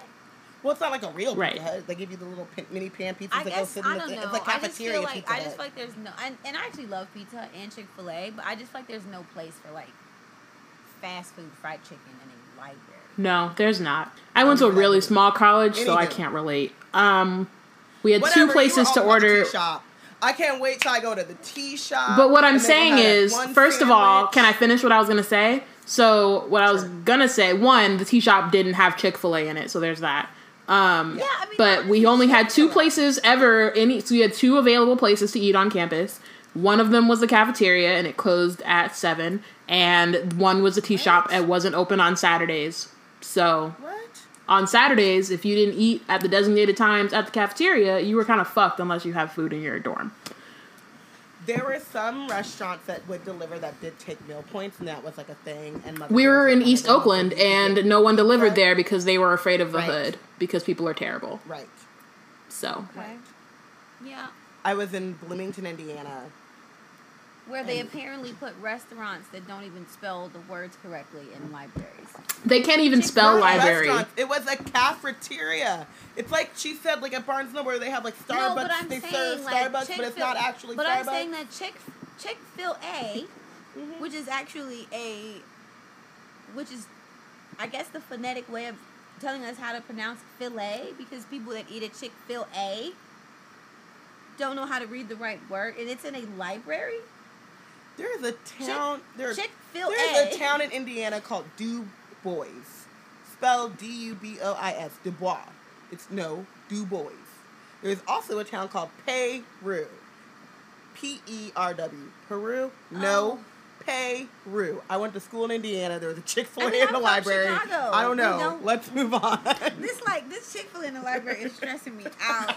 I'm just so stressed out. I just am so upset at this school. I'm like, uh, Indiana. it was delicious, and it was there. Okay, you it. It let's- open until midnight.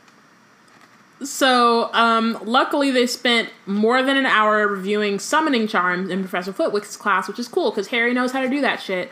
Although maybe, He does. Yeah, he already knows how to do it, so that's cool. Yeah. Um, Accio broom. So firebolt. firebolt, yeah.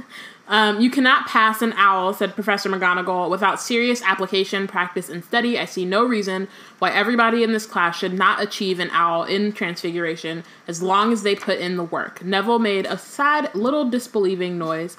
Yes, you too, Longbottom, she said. There's nothing wrong with your work except for lack of confidence. So today we are starting vanishing spells. They are easier than conjuring spells, which you will not usually attempt until newt level, but they are still among the most difficult magic you will be tested on in your OWL. Um, and so, Um, Evanesco, right? yeah. But I don't know what the conjuring So, spell. I- I, don't know what that. Um, Accio, right? No. no, that's is summoning. That's a charm. Um, yeah, I don't know. I'll have to figure that out. But I will say this one thing, um, which is McGonagall. And, and this is like I think why it's so important. I just realized that Eliana has a bus stop sign in her room. Um, sorry. Anyway, No, there's a very good reason for McGonagall, um, McGonagall has is stern and it's like a thing that Harry like and fair, but she's also like, you have a lack of confidence. You are capable of doing everything. Yeah. And in being and in saying that like in her usual like stern and authoritative way, there's like a um a seriousness behind it that I think that like Longbot like Longbot that Neville has to kind of respond to, right? Because it's not Mhm. like your mom is like you you're so you know smart and special and you're a little snowflake and whatever. It's not. It's not, it's not, not like it's not that. It's not like oh you have to say that because you're my mom, you love me. It's like oh no, Mc- Professor McGonagall does not sugarcoat things. Yeah. She tells it like it is, and if she said that all I need to do is have more confidence, and all I need to do is have Mhm. more confidence, and like she does it again, I think at uh, another point when she tells him about his grandmother should be Ooh, more, should be proud. I love his that one.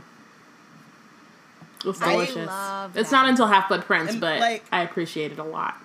Right, But but, like it's- it's still like it's the it, those are the moments and have a biscuit Potter and like all this and I'm gonna make sure that you're an Auror, right? Those like moments of like comfort, but not in a coddling way, in an Yeah. authoritative like you can be whatever you set out to be, and I will be there to make sure that you do it. Yeah. If you do it, is like, whew, Yeah. Good She's great. teaching. She's Snape great. needs to sit in here and see what is done and how It's it's, true. done. Um, I will say, But also, this is a woman who wanted to be a teacher. I, that's yeah, it. it's true. Um, I will also say, just real quick, we've been stopping every like two paragraphs, and we have a lot to go, so we should just speed it up a little bit. The good thing is, I too have to go, Yeah. so I will no longer stop every two paragraphs. It's Okay. seven thirty. Okay. Bye. Thank, you. Bye. this was so much fun. We're gonna have to get her votes later. Tell her to text us your her votes. Yeah, we'll get your votes. Yeah. I bet I bet she benches Ron, which makes sense. Um, okay, I'm sure she benches Ron. You bench Ron, right? She bitches Nice. All right. okay. So um, Harry Um, found the vanishing spell horribly difficult, but by the end of the double period, neither he nor Ron had managed to vanish the snails they were practicing.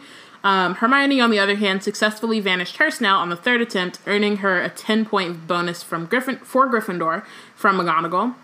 Um, she was the only person not given homework. Everyone else was told to practice a spell overnight, ready for a fresh attempt on their snails the following afternoon. Now panicking slightly at the amount of homework they had to do, Harry and Ron spent their lunch hour in the library looking up the uses of moonstones in potion making. Um, still angry about Ron's slur on her woolly hats, Hermione did not join them, which is what he gets. That's you know what I'm saying? Like But also, bye, Ron. Just yeah, no, that's all. That's what he get. Like you wanted her to do her homework for you, then you insulted her hat. Now you're in the library, where you should be in the first place. But could have just done that yesterday. So then they go down to care of magical creatures. Um, where they see Professor Grubbly Plank standing, waiting for the class, ten yards away from Hagrid's front door, which I had a question about because I'm trying to figure out where did Professor um, I can't think of his name, but the Care of Magical Creatures professor before Hagrid, where did he meet and why is like Grubbly Plank meeting them at Hagrid's house as opposed to like somewhere else, like a classroom or, you know, just somewhere else, not his home. I don't know. Like, it, so at one point, Hagrid has to meet them in like a little bank in the. No, is that in the movie? Damn it. In the Forbidden Forest, like a little like clearing. Um, Um, no, that didn't happen. They That they happened. he did for No. I think they always meet in front of his um in front of his house and then he takes them to another place if they need to go to another place. But it's always by his house. Yeah. So maybe that's where they met, and like, cause he was even before then. I'm assuming before Hagrid there was another keeper of grounds and keys. Yeah, but I'm just but like it just seems just made that up. For if him. he's not like for the keeper of So grounds would and keys, like it just in front of seems the pumpkin patch. No, but it, they have so many empty classrooms at Hogwarts, and it seems really inconsiderate to just bring a whole crew of kids in front of this person's home to start a class. And like for Hagrid, I get that it's convenient because it's his house and that's where he spends most of his time anyway. Like fine, but like for other teachers, I I'm I'm more I'm not saying that in this case maybe they just do it because she's the um the substitute and so they just want to keep it Sub. regular. Um, but I was just curious about like where they would meet before that, like before Hagrid was the professor. Yeah, I don't know. I think I don't. I don't have an answer. I don't. I'm not even gonna try to have I an mean, answer. you know, it's it's it's just a question. There's no can't canonical whatever. Yeah. Can't look it up on Pottermore. So they saw Draco Malfoy striding toward them, surrounded by his usual gang of Slytherin cronies. Um, and judging by the fact that all of them kept looking over at Harry, he was able to guess the subject of the joke that they were laughing about without too much difficulty because Draco is obsessed with Harry. Like he cannot get dude out of his mind. It's a lot. It is literally stage Like, dude, right now. You have to chill. Like just be cool. You need a hobby. Move on. Uh, everyone here barked Professor Grubbly Plank. Let's ca- crack on then. Who can tell me what these things are called? She was indicating the heap of twigs in her in front of her. Um, Hermione's hand shot in the air. Um, Hermione's hand shot in the air, and behind her, Malfoy did a buck-tooth imitation of her, jumping up and down in eagerness to answer a question. And Pansy Parkinson gave a shriek of laughter that turned almost at once into a scream.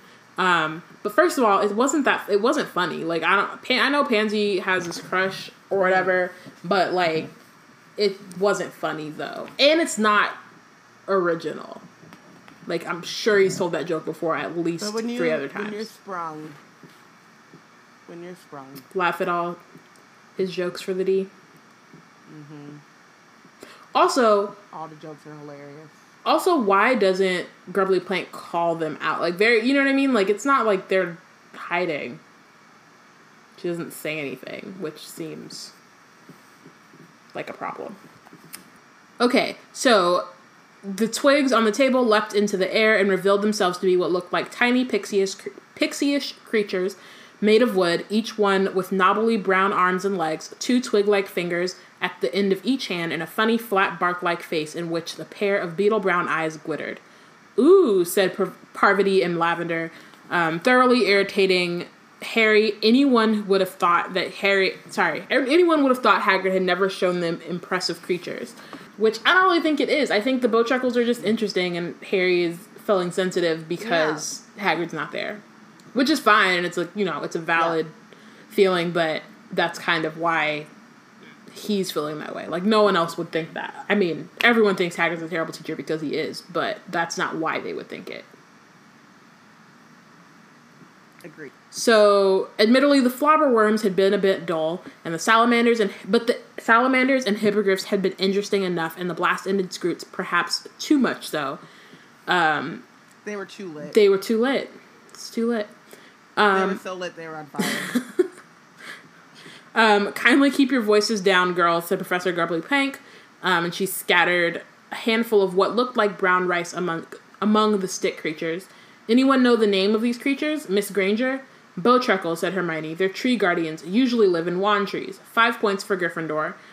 I also, so like, obviously Hermione knows all the answers because, of course, but like, these, there are other students here who grew up in the wizarding world and they aren't even gonna attempt to answer the question. I mean, they missed that point. But I think there's like two things going on here, right? Which is like Hermione knows the answers, but she's also one of those people that are willing to answer. Because there have been a lot of times, and I mean, you even talked about this when you were in school, and you're like, I know the answer, but I'm not. But everyone, though? I'm not participating. That's all I'm thinking, right? Like, there has to be like at least another person there who is interested in what this is, and like, I don't know, maybe not. Um, yes, uh, oh, five points to Gryffindor. Yes, the also, sorry, I was also thinking of like, I don't know, Draco. Gryffindor's getting all these points, and you're spending all your time imitating Hermione when you could be answering questions and getting points for Slytherin.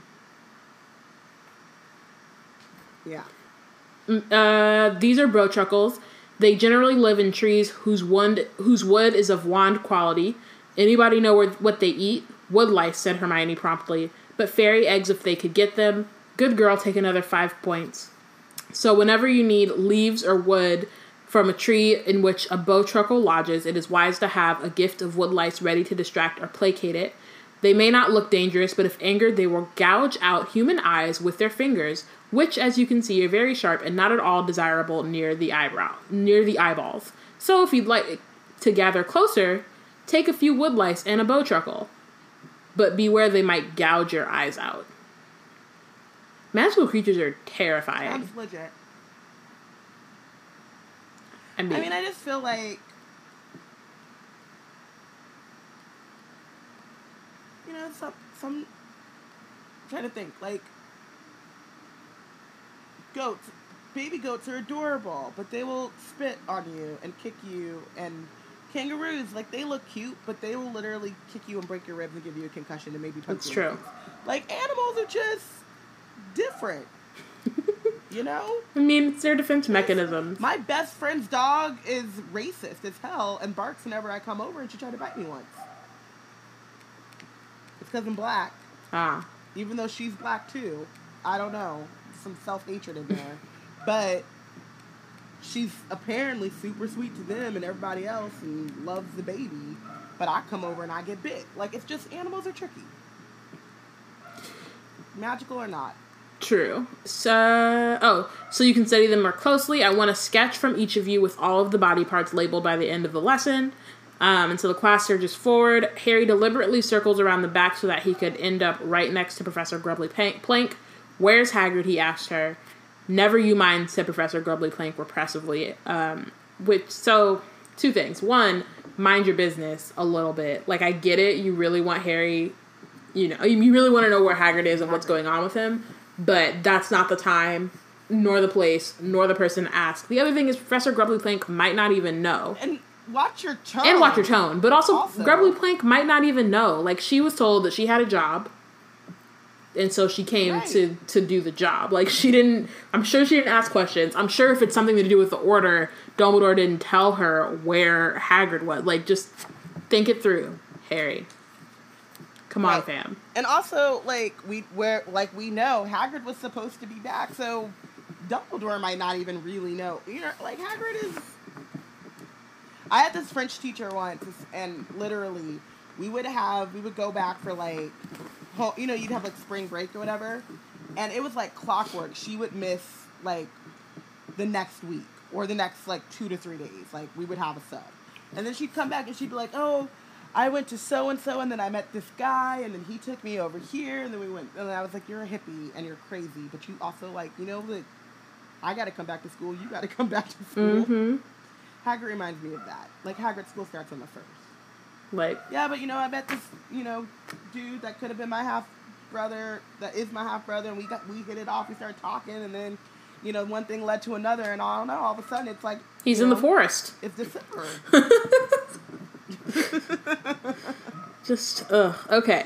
Um. Too much. So of course Malfoy leans across Harry and seizes the largest bowtruckle because, you know, he wants to talk to the person he wishes was his friend. Maybe the stupid great oaf's got himself badly injured. Maybe you will if you don't shut up, said Harry. Maybe he's messing around with stuff that's too big for him, if you get my drift. Um, the Malfoys have to stop telling Draco their business and everything. Like, he's a child. He should not know grown folks' business. Like, why does he? And then he clearly Right. doesn't know how to keep it to himself. And he just be telling people Right. on the other side of their it's like they're Death Eaters, and he's over here talking to members of the Order about shit. Or, like, oh, dog and you. like you're not supposed to too tell big. him that. You're Like- like, why are you telling your child these Do things? Do not know how espionage works? He doesn't know. Lucius Fine. or Draco. Like, he's 15. Don't tell him that shit. it's so bad. It just it makes no sense. also like it's really funny to me because he wants Harry to know like it's this it's the same like ups, he's obsessed with Harry thing like he wants Harry to know that he knows and it's like why like, just go get a friend get a Just- hobby why are we doing Go this? somewhere else. Um, So Malfoy walks away, smirking over his shoulder. Did Malfoy know something Harry felt? His father was a Death Eater after all. What if he had information about Hagrid's fate and had, that had not yet reached the Order? He hurried back around the table to Ron and Hermione, who were squatting on the grass some distance away and attempting to persuade a Bowtruckle to remain still long enough for them to draw it. Harry pulled out a parchment and quill, crouched down beside the others, and related in a whisper what Malfoy just said. Dumbledore would know if something had happened to Hagrid. Hermione said at once. It's just playing into Malfoy's hand to look worried. It tells him we know we don't know exactly what's going on. We've got to ignore him, Harry. Here, hold the bowtruckle for a moment so I can draw its face. And that is true, but also like it it it's a it's another one of these like problematic things where it's like Dumbledore would know. It's fine. Like, don't, what if he doesn't know? and if Dumbledore does know, that doesn't necessarily mean that Hagrid's okay. Right. He can still be worried. Yeah. Um. Oh, really quickly, um, Portia says Harry can't take hits for nothing. Um, when he says bigger than Hagrid, um, and Amani says he ain't no Ravenclaw, which is very true. But also, I think that like Harry knows that Hagrid went to go to the Giants because he was there when Dumbledore gave him that mission or whatever. Um, I think he's just more concerned that something happened to him and not necessarily where he is. Like maybe he got like hurt or killed by the Giants as opposed to like, yeah. Yeah. Um, okay. Yes. It's like where is Hagrid? As in he should be back by now, Right. not where is Hagrid? Like where in the world is Carmen Sandiego? Yeah. yeah. Um, yes, said Malfoy's clear drawl from the group nearest them. Father was just talking to the minister just a couple days ago, you know, and it sounds as though the ministry is really determined to crack down on substandard teaching in this place. So even if that overgrown moron does show up again, he'll probably be sent packing straight away. Like, again, stop talking to your kids. Why are you talking to them about you going to talk to the minister? For what? That got nothing to do with him. That's grown folks' business. And he can't.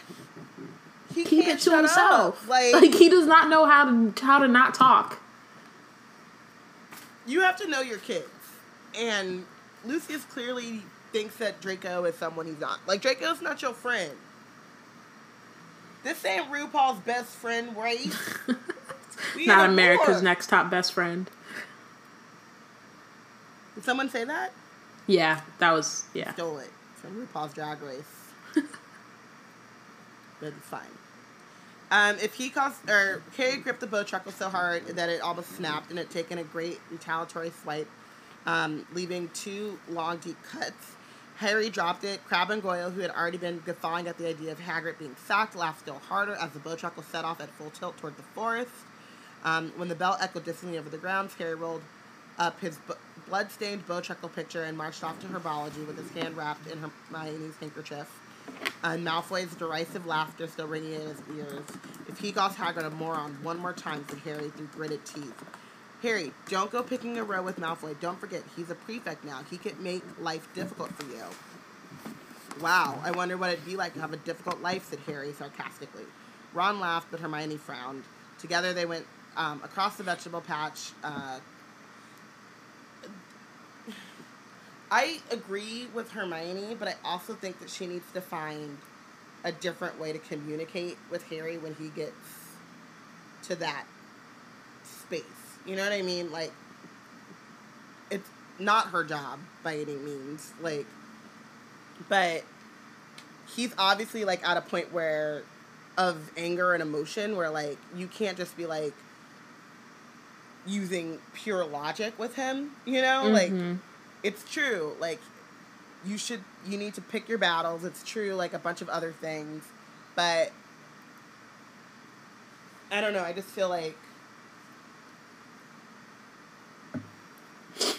I feel like when she does that, it becomes naggy in a way that Harry's able to start ignoring her when she's like talking. Even if she even with though she's giving him good advice, Right. it's like he's not able to receive that advice and so then he's gonna start like lumping you in the way he like lumps in like uh, the way he deals with someone like Snape, which is like everything that he says is wrong.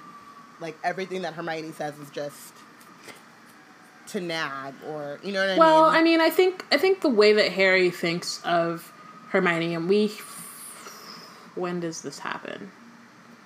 I want to say Deathly Hallows. Like we find out that his conscious conscious sounds like Hermione, sounds um, like her. and so it's um.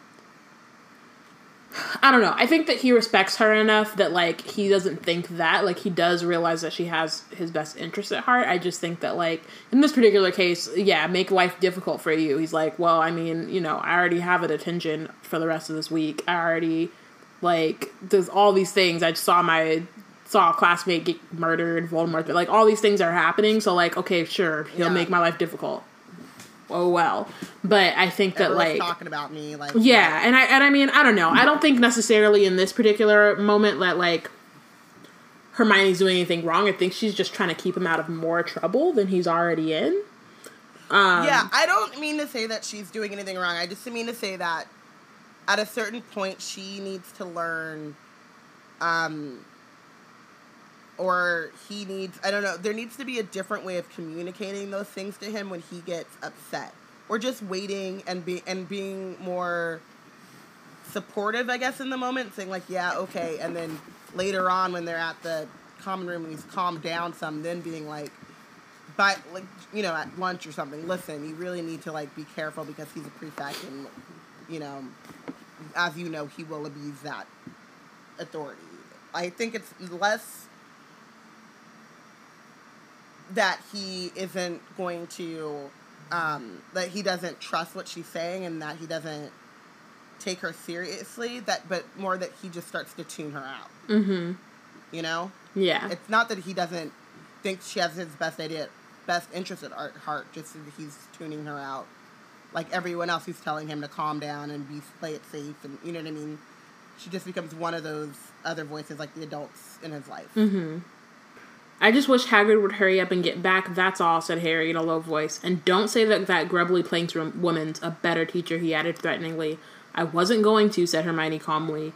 Um, because she'll never be as good as Hagrid," said Herm- said Harry, fully aware that he had just experienced an exemplary care of magical creatures lesson and was thoroughly annoyed about it. Um, well, one, Hermione is still is so is she's like I think she completely understands like where Harry's coming from and his annoyance and his anger and like you know he's dealing with a lot, but she's also like I just need you to stop lashing out at me, fam. Yeah. Like I know I wasn't going to say Oh. that. Chill out.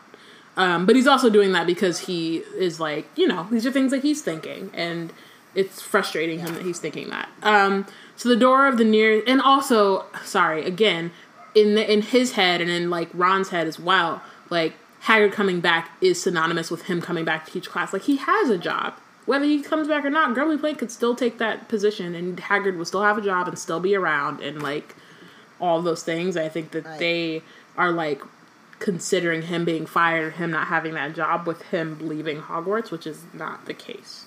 But it's fine because he won't be fired anyway because Yeah.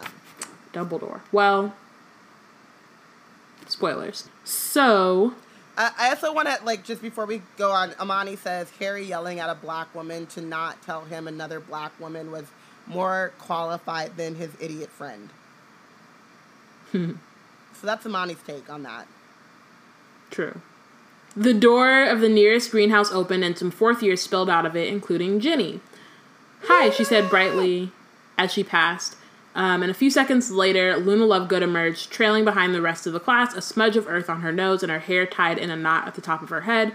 When she saw Harry, her prominent eyes seemed to bulge excitedly, and she made a beeline straight for him. Um, she took a great breath and then said, without so much as a preliminary hello, I believe Hugh must not be named as back, and I believe you fought him and escaped from him. Uh, right, said Harry awkwardly. Um, Luna was wearing a pair of orange radishes for earrings, which Parvati and Lavender seemed to have noticed, and they were both giggling and pointing at her earlobes, which is super shallow and superficial, but it's fine. And I also think that's the point of how they're like kind of painted, which is also kind of annoying sometimes. You can laugh, Luna said, but people used to believe that there was no such thing as a blibbering humdinger or a crumpled horn snork- snorkack. Well, they were right, weren't they? said Hermione impatiently. There weren't any such things as blibbering humdinger or a crumple horn snorkack.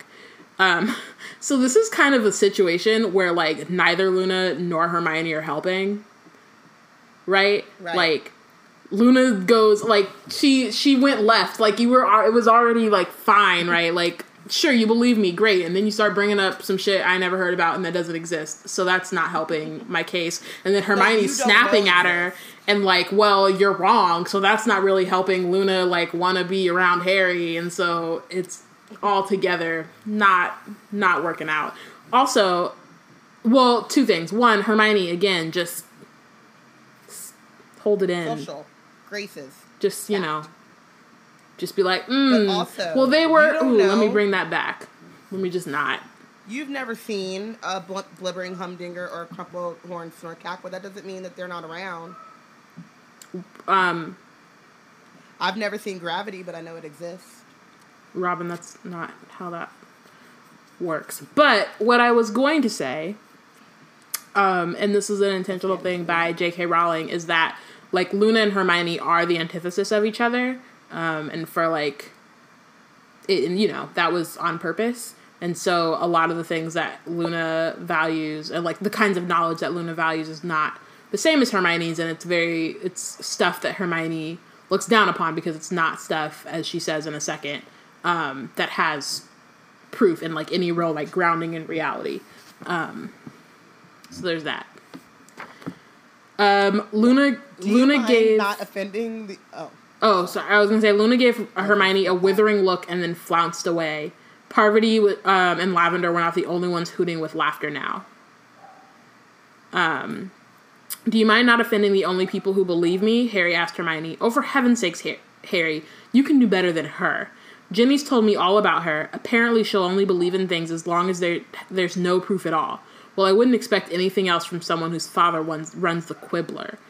Um, and then Harry thought of the Thestrals again, um, and how Luna had said she could see them too. His spirit sank slightly. Had she been lying? But before he could devote much more thought to the matter, Hotep Ernie so- shows up and says, Ernie! I want you to know, Potter, he, in a loud and carrying voice, that it's not only weirdos who support you. I personally believe you 100%. My family has, already, has always stood firm behind Dumbledore, and so do I. Uh, thanks very much, Ernie, said Harry. Um, there's, you know, we gotta go check out Wizard YouTube. There's a whole video about this. Right. About the ministry trying to set up Dumbledore and Harry. Um, so, but Ernie, Harry was pleased because Ernie, Ernie might be pompous on occasions, but um, he was deeply, he did deeply appreciate the vote of confidence from someone who did not have radishes dangling from their ears. Ernie's words certainly wiped the smile from Lavender Brown's face, and he turned, and as he turned to talk to Ron and Hermione, he caught Seamus's expression, which looked both confused and defiant.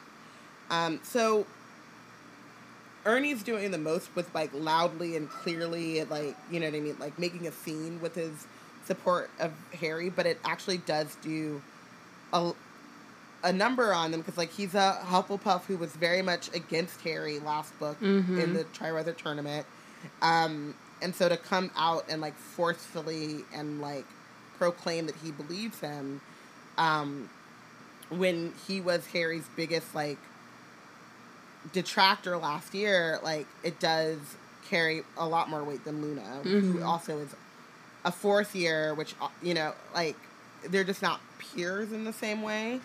Um, and so that's like really surprising, and I love that Seamus is like, "What is going on?" Right. Seamus's whole like brain is it's just... a boy, but and it's like, but I'm still not gonna. He's still crazy. I don't know. Mm-hmm. What? So, um, so Professor so, Sprout. Oh, go ahead. Sorry. Oh, Professor Sprout starts their lessons by lecturing them about the importance of OWLs.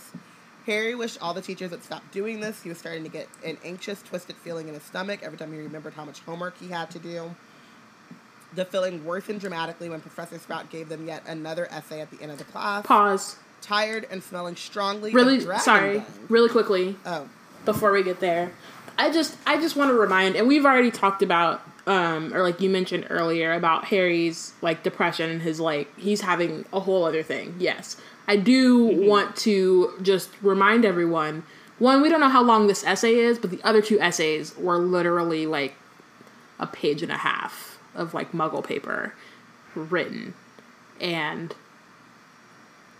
they don't have as much homework as they think they do, is just all I'm going to say. Yeah. That's just a general reminder. Like I think with Harry, he has way more going too, on, right? Like I don't want to like detract yeah. from that. This is just kind of a general um, just reminder of, for everyone and not just like for Harry specifically. Just even Ron with his Moonstone essay. It's not that long. But I still do think that there's something that like gives you the, the sense of like everything is much more overwhelming when you when everything starts off with this long, important yeah, lecture about totally. how much all this stuff matters. So like, yeah, it's a page and a half essay, but it's a page and a half essay that could determine your entire future and blah, you know what I mean. So it gives a you know there's a little bit more like just weight that comes along with it. Mm-hmm. Um, so yeah, so I need to give them that. So tired and smelling strongly of dragon dung, the Gryffindors trooped back up to the castle an hour and a half later. None of them talking very much. It had been another long day. So Monday was long and terrible, and this was long and not as terrible, but still like full of work. So it's grueling. You know what I mean? It's one of those days where you're like, oh man, I didn't have a break. Um, so if this is like how their year is gonna go, alternating from like terrible mind fuckery of bad incompetence to terrible mind fuckery of like too much competence. like Mm-hmm. the fifth years are in for a rough ride. Real. Um, Um, really quickly in the chat, um, Laurel says that there has to be something more useful um, than an essay to help them learn all this stuff. Um, you know, because everyone is assigning an essay, which is true. Like I That's think pretty much all they get are like essays where they just copy things from the books that they weren't actually told in class because they were doing something else, or like practice. And I think practice is Yeah. probably more like useful, at least for things like charms and transfiguration. But um, yeah, a lot of the time But you just would think too, like they would for like herbology, they would get like a plant that they have to take care of for the semester, or you know, what I mean, or the quarter, or what you know what I mean. Like, do you remember those like?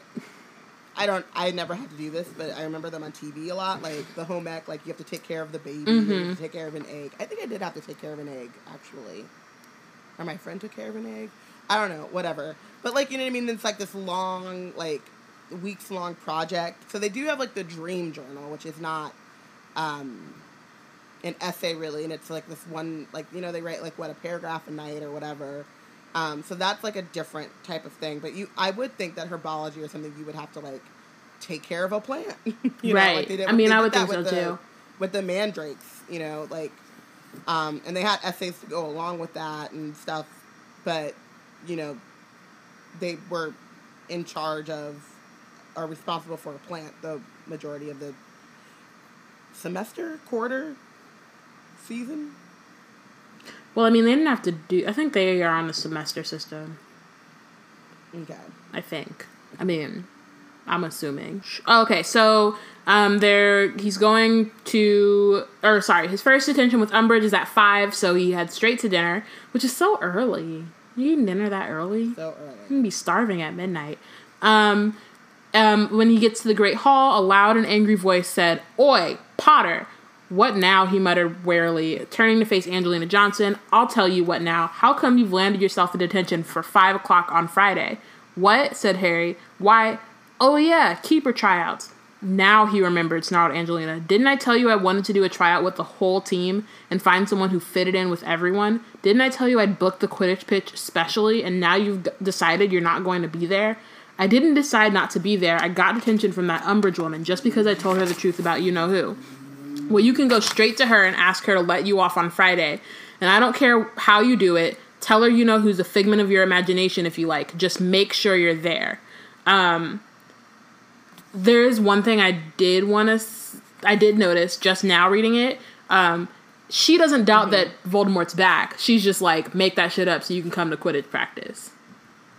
So she's not one of his like people who doesn't believe him.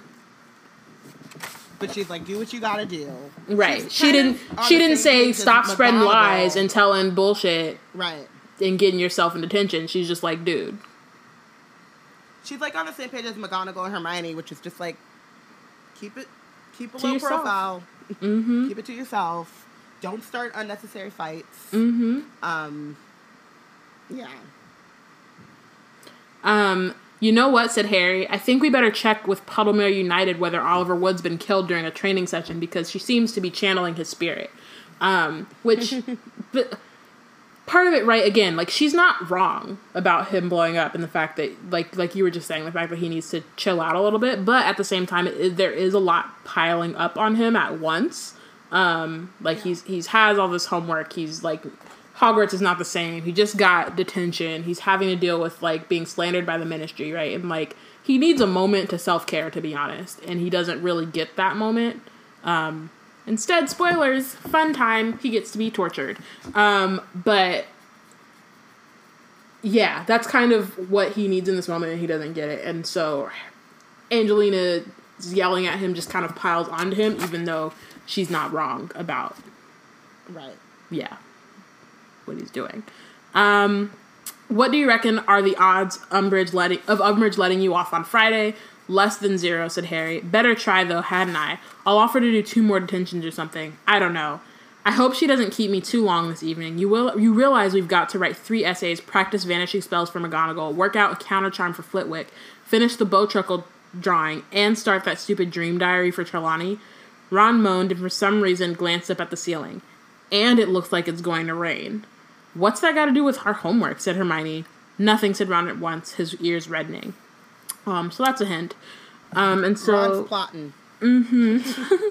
so Harry um, goes off to Umbridge's office, which now looks different than um, it has before. The surfaces had all been draped in lacy covers and cloths. There were several vases full of dried flowers, each residing on its own doily, and on one of the walls was a collection of ornamental plates, each decorated with a large technicolored kitten wearing a different bow around its neck. Um, these were so foul that Harry Also, stared at them just- transfixed until Professor Dumbridge, Professor Umbridge spoke again. Can we just also take a moment to realize that Harry said he's known this office under three different, um, uh, it's three previous occupants. Mm-hmm. And oh wait, no, have I gone? No, no, I did. Yeah, and like, he's in his fifth year, This is his fifth teacher. and it's actually been, it's his fifth teacher. Like that is. I mean, I know the position is cursed, and I know, I know, but it's just, it's crazy. It is. That's it totally crazy. is. Yeah. I just, Um. I just had a moment of like, are we really, really? Mm-hmm. Good evening, Mr. Potter. Um, she was wearing a luridly flowered set of robes that blended only too well with the tablecloth on her desk behind her. So you know what I just realized? So have you ever seen like pictures of um, 19th century living rooms? Like when you go into the Victorian house and then there's like all of this flowered wallpaper and then the couches match and then the Oh, rug yes. matches and that shit is like really ugly. the, ex- this is this is the office except she has she also has a matching robe. Because you can blend into the walls. Oh my god. That's, that's so terrifying. Ugh. Okay. Man, those living rooms are ugly as fuck. I just wow. For what reason? Okay. Okay. Um sit down, she said. Sorry, I had a flashback to college when I was looking at those pictures and that shit was wild. Okay. sit down, said, said Umbridge, pointing toward a small table draped in lace um, beside what she had drawn up on straight drawn up a straight backed chair. Um, a piece of blank parchment lay on the table, apparently waiting for him. Uh, Professor Umbridge, uh, before we start, I, I wanted to ask you a, a favor. Um, her bulging eyes narrowed. Oh yes. Well, I'm I'm on the Gryffindor Quidditch team, and I was supposed to be at tryouts for the new keeper at five o'clock on Friday, and I was was wondering whether I could skip detention that night and do it do it another night instead. And he knew long before he reached the end of the sentence that it was no good. Oh no, said Umbridge, smiling so widely that she looked as though she had just swallowed a particularly juicy fly. Oh no, no, no. This is your punishment for spreading evil, nasty, attention seeking stories, Mr. Potter. And punishment certainly cannot be adjusted to suit the guilty one's convenience. No, you will come here at five o'clock tomorrow and the next day, and on Friday too, and you will do your detention as planned. I think it rather good that you are missing something you really want to do. It ought to reinforce the lesson I am trying to teach you. Um, so Harry, you know, gets angry, which is reasonable considering that she just told him that he tells evil, nasty, attention-seeking stories. Um, and so she watches him, kind of waiting for him to blow up at her because she, she really she's just like, I wish you would, please make my day. Like that's all she's thinking as he's like trying to calm himself down. There, she said. Um, she says after he sits down, "We're getting better at controlling our temper already, already, aren't we?" Now, Like that was her. You didn't do that shit. didn't and Shut up. and like Sorry. you can tell in this, right? Like she's relishing this, right? Like I think that Right. one of the things that McGonagall was trying to kind of drill into Harry. I mean, at that point it was too late because he'd already given himself these attentions. But like, this is what she's wanted this whole time. She she been Right. trying to get him since before Hogwarts. Um, and so she's like, I finally have him where I want him. I can punish him the way that I see fit. Um, first the first time he said she said dementors after him and obviously he doesn't know that but she is very intent on punishing him just because And her you know. thing too is like, it's not that he's, in her view, like spreading lies or not towing the the line that the ministry wants. Is that he dares speak out against what the ministry says. Mhm. So it's not even really about his um like what he's doing so much as like the ministry has like come up with this thing and this like reasoning and he's not going along.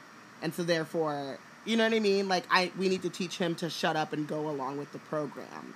Um because i feel like if it wasn't dump if it wasn't like voldemort's back but something else that the ministry wanted people to the public to believe she would react the same way because it's a very much more it's much more of an authoritarian thing than an actual like this cause matters thing right absolutely and it's an excuse for her to do some like like when's the last time she got to torture Some- somebody right She's like, "It's lit."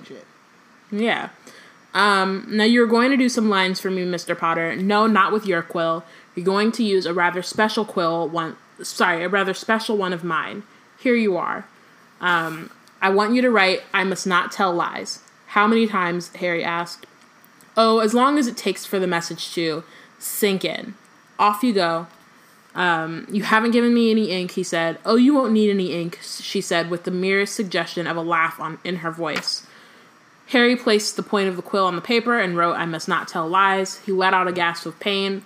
The words had been uh, sorry. The words had appeared on the parchment in what appeared to be shining red ink. At the same time, the words had appeared on the back of Harry's right hand, cut into his skin as though traced there by a scalpel.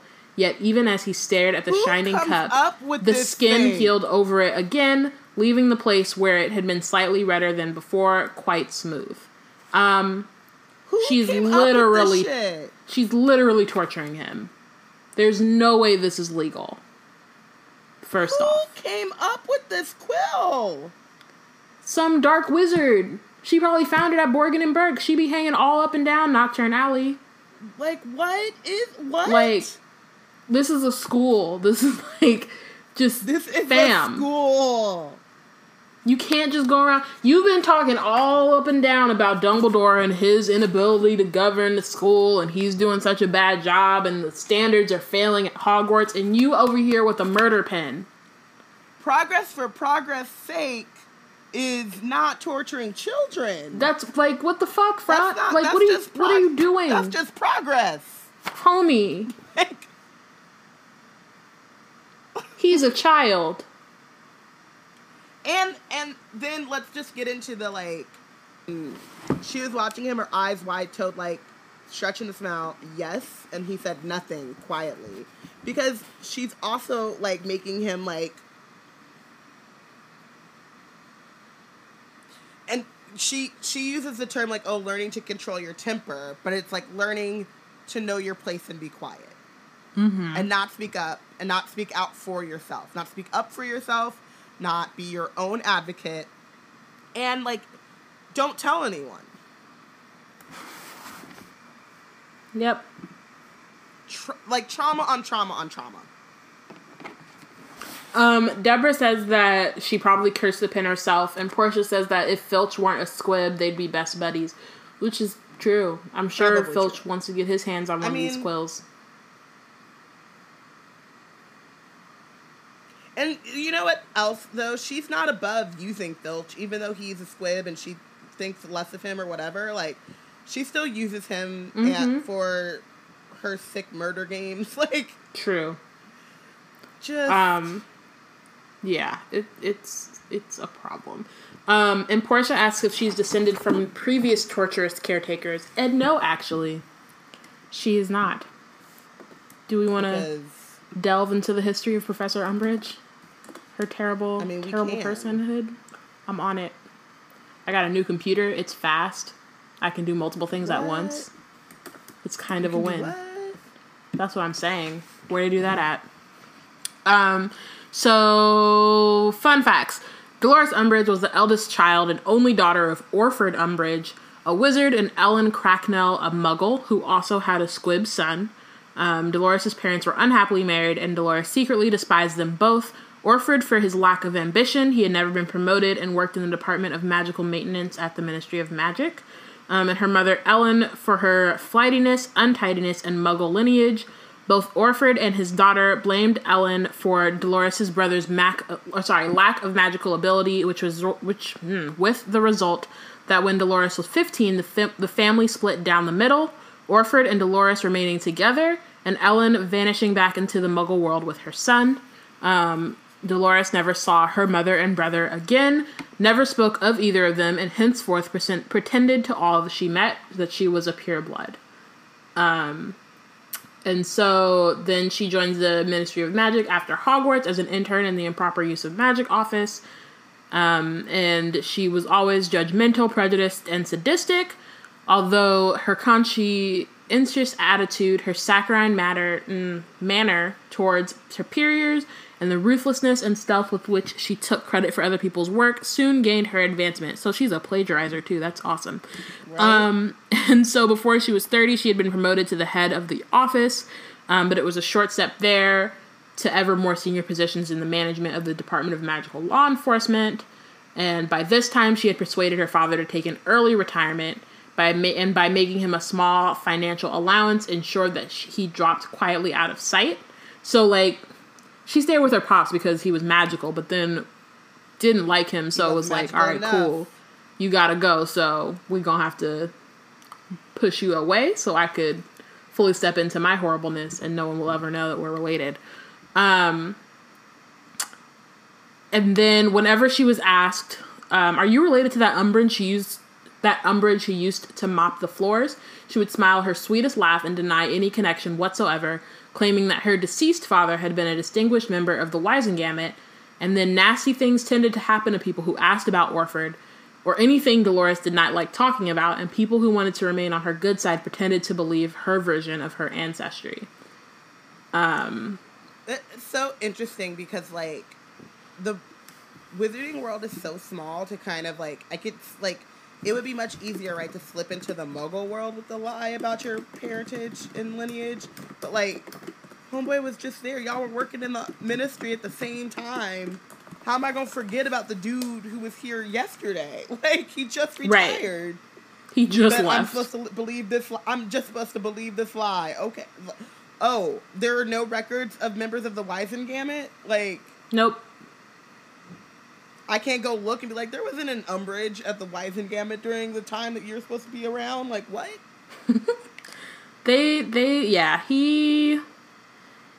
I mean it's. Like try I don't to know. lie hard. Like just do better. If you're gonna lie, do better. She's yeah, she doesn't need to though, because she can do terrible things to people. So, in spite of her best efforts to secure to secure the affect the sorry, despite her best efforts to secure the affections of one of her superiors, um, she never particularly cared which of them it was, but she knew that her own status and security would be advanced. But with a powerful husband, she never succeeded in marrying because while people valued her work and ambition, those who got to know her best found it very difficult to like her. Um, after a glass of sweet sherry, Dolores was always prone to spout very uncharitable views, and even those who were anti muggle found themselves shocked by some of Dolores' suggestions behind closed doors of the treatment of the non that the, tr- the treatment of that the non magical community deserved. Um, so she's like your racist drunk uncle on ten. On a hundred. On a hundred.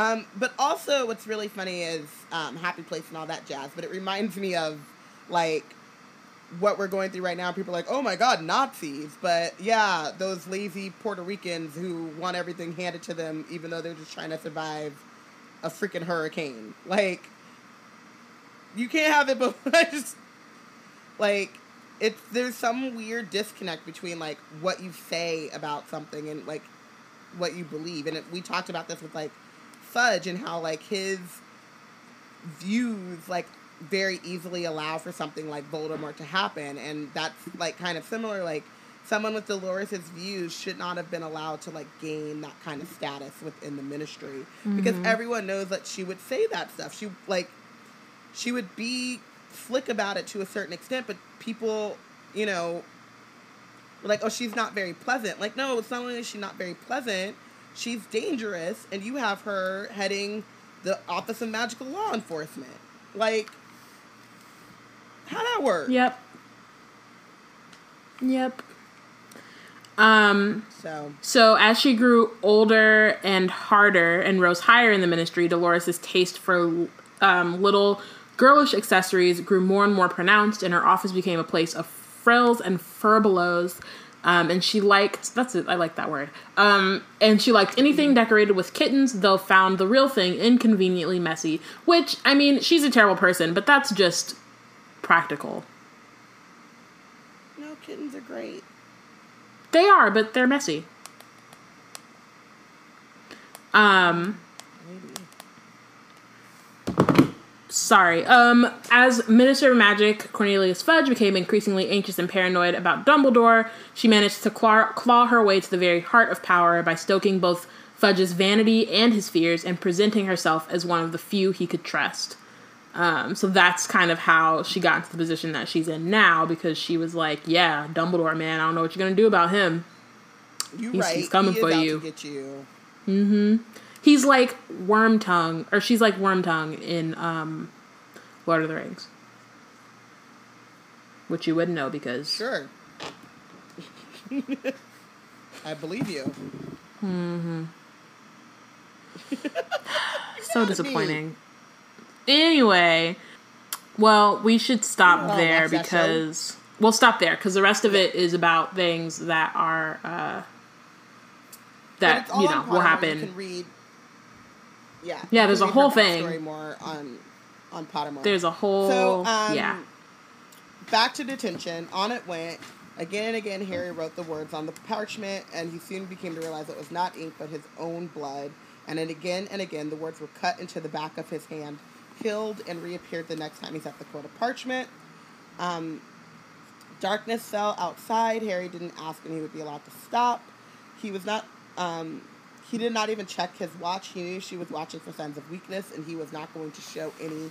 Not even if he had to sit there all night cutting open his own hand with this quill, which is one of those weird like abuse things that like the victim thinks that like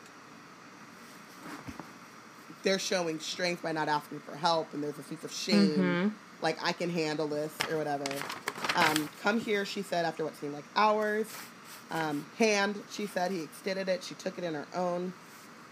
Hugh pressed the shutter as she touched him with her thick, stubby fingers, on which she wore a number of old, ugly rings. Tut tut. I don't seem to have made much, much of an impression yet. Well, we'll just have to give it a tr- try again tomorrow evening, won't we? You may go.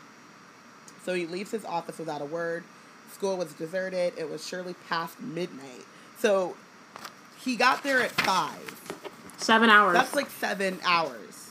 yeah. And when is he supposed to do his homework? How is he supposed to get a good night's sleep? That's I think that's okay. part of it, right? Teachers can, but this is like the thing. Like teachers have the power to give detentions, but there should be some like kind of restriction, like structure of what a detention is, how long it can last, et cetera, et cetera. You can't just be like, teachers have the power to give detention so she can string you up by your ankles. Like that's not how. No. No. Mm-mm. And I just feel like so like I had this my I had a high school in my high school we had this thing where if you were late past whatever there was like a lockout and you had to go to like it was basically like an in class detention type of thing this like late room and they wouldn't let mm-hmm. you do homework and they wouldn't let you read you had to like read you had to read the like attendance policy or whatever so it literally became a thing because you know me and I'm late. I've been this way my whole life. If I was late, I just wouldn't go to class. And so my mom, like at one point, they called and said that I was ditching class, and I was like, I'm not ditching. Like if they would let me go in and learn, and like yeah, I get a detention or something, or I go to this room and I get to do homework, I get to read, I get to whatever. But it's like I know that I'm not supposed to be late. That's not stopping me mm-hmm. from being late. Like, you know what I mean? So like, I'm if I wake up and I'm like I'm not gonna make it, I just roll over and go back to sleep and try again for second period. Like, so you're not even teaching like. She's not teaching Harry not to tell lies. She's teaching Harry to like how to be defiant and you know what I mean. Like, it's a podcast, so y'all can't see. I just threw my hands up in frustration. Laurel says that no no transfiguration as a punishment is kind of an odd restriction if cutting your hand open is okay, which is real. Too bad McGonagall Yeah. isn't there to be like, "Excuse me, ma'am, right. we we don't do this here. This is a school." Cause she's going to bed because it's past midnight. Past but also I think, like- seven hours. Yeah, I mean, Umbridge is trying to break him. Is really what she's trying to do, right? She's not teaching him not to tell lies. She's, keep, she's teaching him to keep his mouth shut um, about both Voldemort and about what's happening right now. Um, and she's oh, sorry. Now I'm thinking about like when I got my tattoo or just any of my tattoos, and that's what it feels like, except over and over and over and over again. So, for seven hours. Thank you for that. Appreciate Yep. that. Mm-hmm. Mm-hmm. Yep. Seven All right. Let's let's move on to more. It's not still not Happy fun. things? Anyway, Okay. kind of. So Harry hadn't had the time to practice vanishing spells, had not written a single dream in his diary, and had not finished the drawing of the Bowtruckle, nor had he written any of his essays. So he skipped breakfast to scribble down a couple of made-up dreams for divination, their first lesson, and was surprised to find a disheveled Ron keeping him company. Um, when Harry asks why he didn't do his homework the night before, Ron mutters something about doing other stuff, which, you know, was a lie, but it's fine. He's trying to keep it a secret. Well, he was practicing for Quidditch, wasn't he? Yeah, he was. For seven hours, though, fam, you could have done some homework. Uh, well, mm, Right. he Well, it's Ron don't the make good practice. choices. And, and also, he's not all that good at Quidditch. Um, that'll have to do, he said. I've said I dreamed I was buying a new pair of shoes. She can't make anything weird out of that, can she? Um, so on their way to the to divination, um, Ron asks how detention went. Harry hesitated for a fraction of a second and then said that all he did was lines. That's not too bad then, eh? said Ron. Nope. Um, and then Ron asks if Umbridge let him off on Friday, and Harry says no. Um, and it was another bad day for Harry. He had one. He was one of the worst in Transfiguration because he hadn't practiced at all. He had to give up his lunch hour to complete the picture of the Bowtruckle. And meanwhile, Professors McGonagall, Grubbly Plank, and Sinistra gave them yet more homework, which he had no prospect of finishing that evening because of his second detention with Umbridge. Um, so really quickly, um, we have three out of the five days of Harry's schedule, and because I'm a nerd, I wrote them all down. Um, so on Mondays, he has History of Magic, Potions, Divination, and Against the Dark Arts. And then on Tuesdays, he has Charms, Transfiguration, Care of Magical Creatures, and Herbology. And then Wednesday, he has Divination, Transfiguration, Care of Magical Creatures, and Astronomy. Which I only have a question about that one because, I mean, usually it's at midnight, but maybe when you're in your fifth year, you just do more like studying from books as opposed to like looking at the stars and stuff. Also, he would have been late for that class because Umbridge is the worst. But Well, it's also like it's weird. How can it be at midnight every year if all years need to do astronomy? exactly, and then I'm curious. That yeah, I just have I have questions about how astronomy works. Yeah, But that's just like in general. thought of that. Yeah. Yeah, Also, I always forget that that's a class that they take because it never comes about it. up. Except in this book when they take their OWLs, and that's a fun chapter. Um, okay. Uh, Angelina tracked him down at dinner again on learning that he was not able to attend Friday's keeper tryouts. Turned him, told him that she was not at all imp- impressed by his attitude, and that she expected players who wished to remain on the team to put training before their other commitments. I'm in detention, she yelled after her as she stalked away. Do you think I'd rather be stuck in a room with that old toad or playing Quidditch? At least it's only lines, said Hermione consolingly. Um, it's not as if it's a dreadful punishment, really. And Harry again starts to say something and then doesn't. He wasn't sure why he wasn't telling Ron and Hermione exactly what was happening in Umbridge's room. He only knew that he did not want to see their looks of horror that he would make that mm, that would make the whole thing seem worse and therefore more difficult to face. He also felt dimly that this was between himself and Umbridge, a private battle of wills, and he was not going to give her the satisfaction of hearing that he had complained about it. Um, which none of this makes any sense. But I mean, he's he's he has a lot going on, so.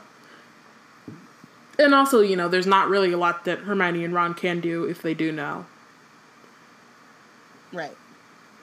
Um, And I also think that it kind of reminds me a little bit of how he acts when his scar hurts at this point, where he's just like, there's nothing they can do. They're just gonna look afraid and scared, and that uh, that doesn't help. yeah, but I will say that there is like comfort in having an outlet to like share those things and to like speak them out loud. And so there is like something that they can do in terms of just like being there for him. Like they can't stop it, but they can you, like he wouldn't be alone in it. Um, and when they find out, you know, like Hermione, they tried to do something, but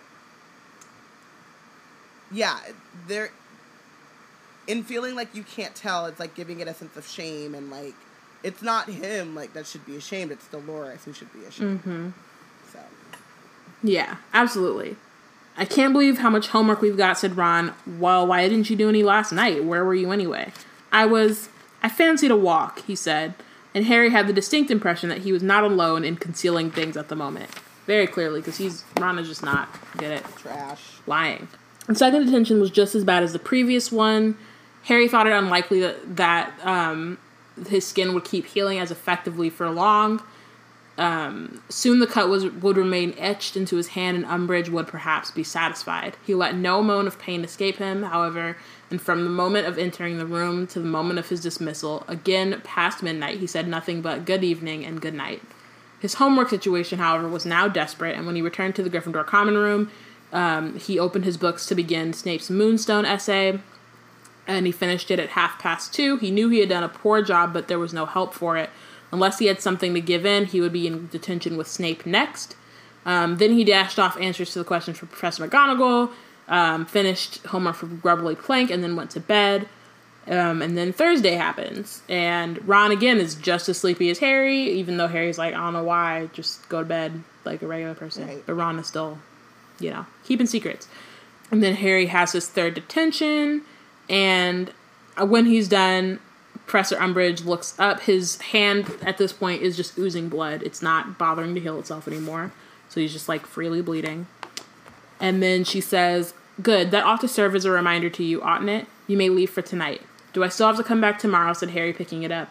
Oh, yes, said Professor Umbridge. Yes, I think we can etch the message, etch the message a little deeper with another evening's work. Like, her. She's the worst. Fuck her. Right. He had never considered the possibility that there might be another teacher in the world he hated more than Snape, but as he walked back to the Gryffindor Tower, he had to admit he had found a contender. So, it, I mean, yes, absolutely. Also, I just want to point out that it takes a teacher literally torturing him Torturing him. to to Not be that Snape isn't than- literally torturing him, just in another way. It's abuse in two different ways: physical abuse versus mental and emotional abuse. Mhm. It's still Yeah. abuse. Yep. Yep. All right, so It's all terrible. he gets back to the tower, um, and he is telling, saying he, he she's evil. Um, as she reaches the stop, top of the stair, he almost walks into Ron, who is lurking behind a statue, clutching his broomstick. He gave a leap, great leap of surprise when he saw Harry and attempted to hide his clean, his new Cleansweep behind his back. What are you doing? Er, nothing. What are you doing? Harry frowned at him. Come on, you can tell me. What are you hiding here for? I'm hiding from Fred and George, if you must know. They just went past as a bunch of first years. I bet they're testing stuff on them again. I mean, they can't do it in the common room now, can they? Not with Hermione there. So he's hiding from doing his job because he's Mhm. trash. Mhm. Um, Yep. but what have you got your broom for? You haven't been flying, have you? Harry asked. Well, okay, I'll tell you, but don't laugh, all right? I, I thought I'd try out for Gryffindor Keeper now. I've got a decent broom. There, go on, laugh. I'll tell you, but don't laugh. There, go on, laugh. Like Ron. Pull it together, buddy. I'm not laughing, said Harry. It's a brilliant idea. It'd be really cool if you got on the team. I've never seen you play keeper. Are you any good? I'm not bad. Um, Charlie, Fred, and George always made me keep for them when they were training during the holidays. So you've been practicing tonight. Every evening since Tuesday. Just on my own, though. I've been trying to bewitch Quaffles to fly at me, but it hasn't been easy, and I don't know how much use it'll be. Fred and George are going to laugh themselves stupid when I turn up for the tryouts. They haven't stopped taking the mickey out of me since I got made prefect. Like, you could have confided in your best friend. Like, he couldn't have helped you because he had attention, but, like, he would have helped you. Right. If he didn't have attention, he definitely would have been out there. Yeah. Um, so I wish I was going to be there. Um, so yeah, so do Harry. What's that on the back of your hand? Harry had just scratched his nose with his free right hand, tried to hide it, but had as much success as Ron with a Cleansweep. It's just a cut. It's nothing. Or I thought you said she was giving you lines. Ron said as he looked at, um, grabbed Harry's forearm and pulled back Harry's hand with his eyes, looking sick. Um, Harry hesitated. Um, after all, Ron had, but after all, Ron had been honest with him, so he told Ron the truth about the hours he'd been spending in Umbridge's office. The old hag, Ron said in a revolted voice. She's sick. Go to McGonagall. Say something. No, I'm not going to give her the satisfaction of knowing she got to me. He's so traumatized. He's so mm-hmm. abused. I can't even. It's terrible. um, it's the worst. got to you. You can't let her get away with this. I don't know how much power McGonagall's got over her, said Harry. Dumbledore then. Tell Dumbledore. No, said Harry flatly. Why not? He's got enough on his mind, um, said Harry, but that was not true. He wasn't going to go to Dumbledore for help when Dumbledore had not spoken to him once since June. He's so traumatized. He's just so. It's freaking sad. I'm sorry. I'm sorry. I just again for the for the Harry haters. He fucking had a teacher cutting his hand open every night for seven hours. It's like getting your like in the same place for seven hours for four days straight. And then the person who's supposed to be looking out for him hasn't talked to him or even looked at him or said a single word to him in three months. And the Dark Wizard is back, and he saw his classmate get murdered in front of him. On top of, you know, all the other traumatizing shit he's been through before all that happened. My dude just needs some help, is all I'm saying. Yes.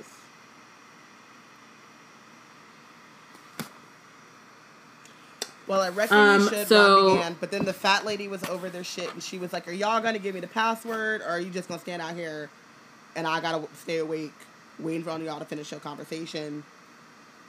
So they went in and went to bed. the fat lady is out of pocket. You're painting. You can sleep whenever. I mean, no, but during the day, then she has to really be up to let people in and out, so she probably gets interrupted a lot. Maybe, but you're painting. Do you really get tired? It's true. Or Do you really need sleep? Who knows how paintings work? I don't know how paintings work. So Friday dawned sullen and sodden as the rest of the week. Um, Harry am- automatically glanced at the staff table when he entered the great hall. It was out. It was without any real hope of seeing Hagrid as he turned his mind immediately to his more pressing problems, such as the mountainous pile of homework he had to do, and the prospect of another detention with Umbridge. Two things sustained Harry that day. One was the thought that it was almost the weekend. The other was the thought that, dreadful though his final detention with Umbridge was, he was sure to be, or the as dreadful as his final detention with Umbridge was sure to be, he had a distant view of the Quidditch pitch from her window and might, with luck, be able to see something of Ron's tryout. He's so ride or die. They're both so ride or He die. is. Um, those are rather feeble rays of light, it was true, but Harry was grateful for anything that might lighten his present darkness. I just. It's his first week at Hogwarts. Mm-hmm. He never had a worse first week.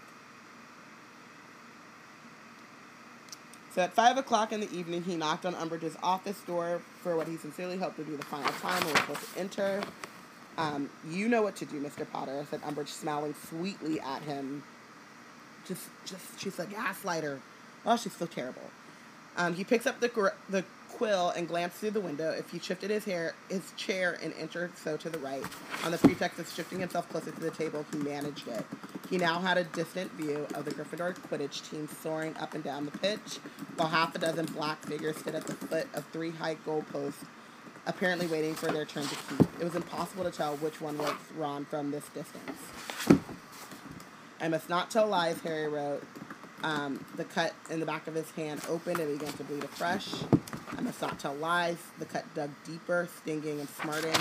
I must not tell lies. Blood trickled down his wrist. What? Joe, have you met Connie? Just, I just, why? Um, This is a school. Took another. It's a school. He chanced another glance out the window. Whoever was defending the goalpost was doing a very poor job. Katie Bell scored twice in the few seconds Harry dared to watch, hoping very Time much out. that the keeper wasn't. This is just really, really small. How can he tell who the chaser is, but not the keeper? Because he's seen Katie play before. He does not have. He has terrible eyesight. But he knows like her movements versus other chasers' movements. From that far away? Yes, I've literally like if you've played sports with the same people enough times, like I've literally had to play a game without my glasses or my contacts, and I know who, like I can tell who's doing what because I I memorize how their body moves, what they look like. You just know it. Okay. Her flying style. You can keep going. It Doesn't seem crazy to me. Hoping very much the keeper wasn't Ron, he dropped his eyes back to the parchment shining with blood. I must not tell lies. I must not tell lies. He looked up whenever he thought he could risk it, when he could hear the scratching of Umbridge's quill or the opening of a desk drawer. The third person to try out was pretty good. The fourth was terrible. The fifth dodged a bludger exceptionally well, but then fumbled an easy save. The sky was darkening, and Harry doubted he'd be able to see the sixth or seventh people at all. I must not tell lies. I must not tell lies. The parchment was now dofted. Dofted? With an F? No, What? dotted. Sorry, I'm reading it from my computer. My computer screen needs to be cleaned. I, it looked like Oh. dofted. was dotted with drops of blood from the back of his hand. He was, which was searing with pain. When Time he out. That's up- weird. Sorry. That's weird because mine says shining, not dotted. That's why I was confused. I was like, where is she? Mine says the Oh, parchment was now shining with drops of blood. That's a weird thing to change. To I'm me. on uh, a cheap knockoff site because I forgot my book. So Well, no, but I'm saying that's probably an older Yeah. version or a different. You know what I mean? yeah, Like- maybe. Everything else has been the same, so that's why I was just like, it's a weird. And we've already, you know, determined that Yeah. they've changed things, but that's a strange moment to change. Yeah. Um. So when he next looked up, night had fallen and the Quidditch pitch was no longer visible.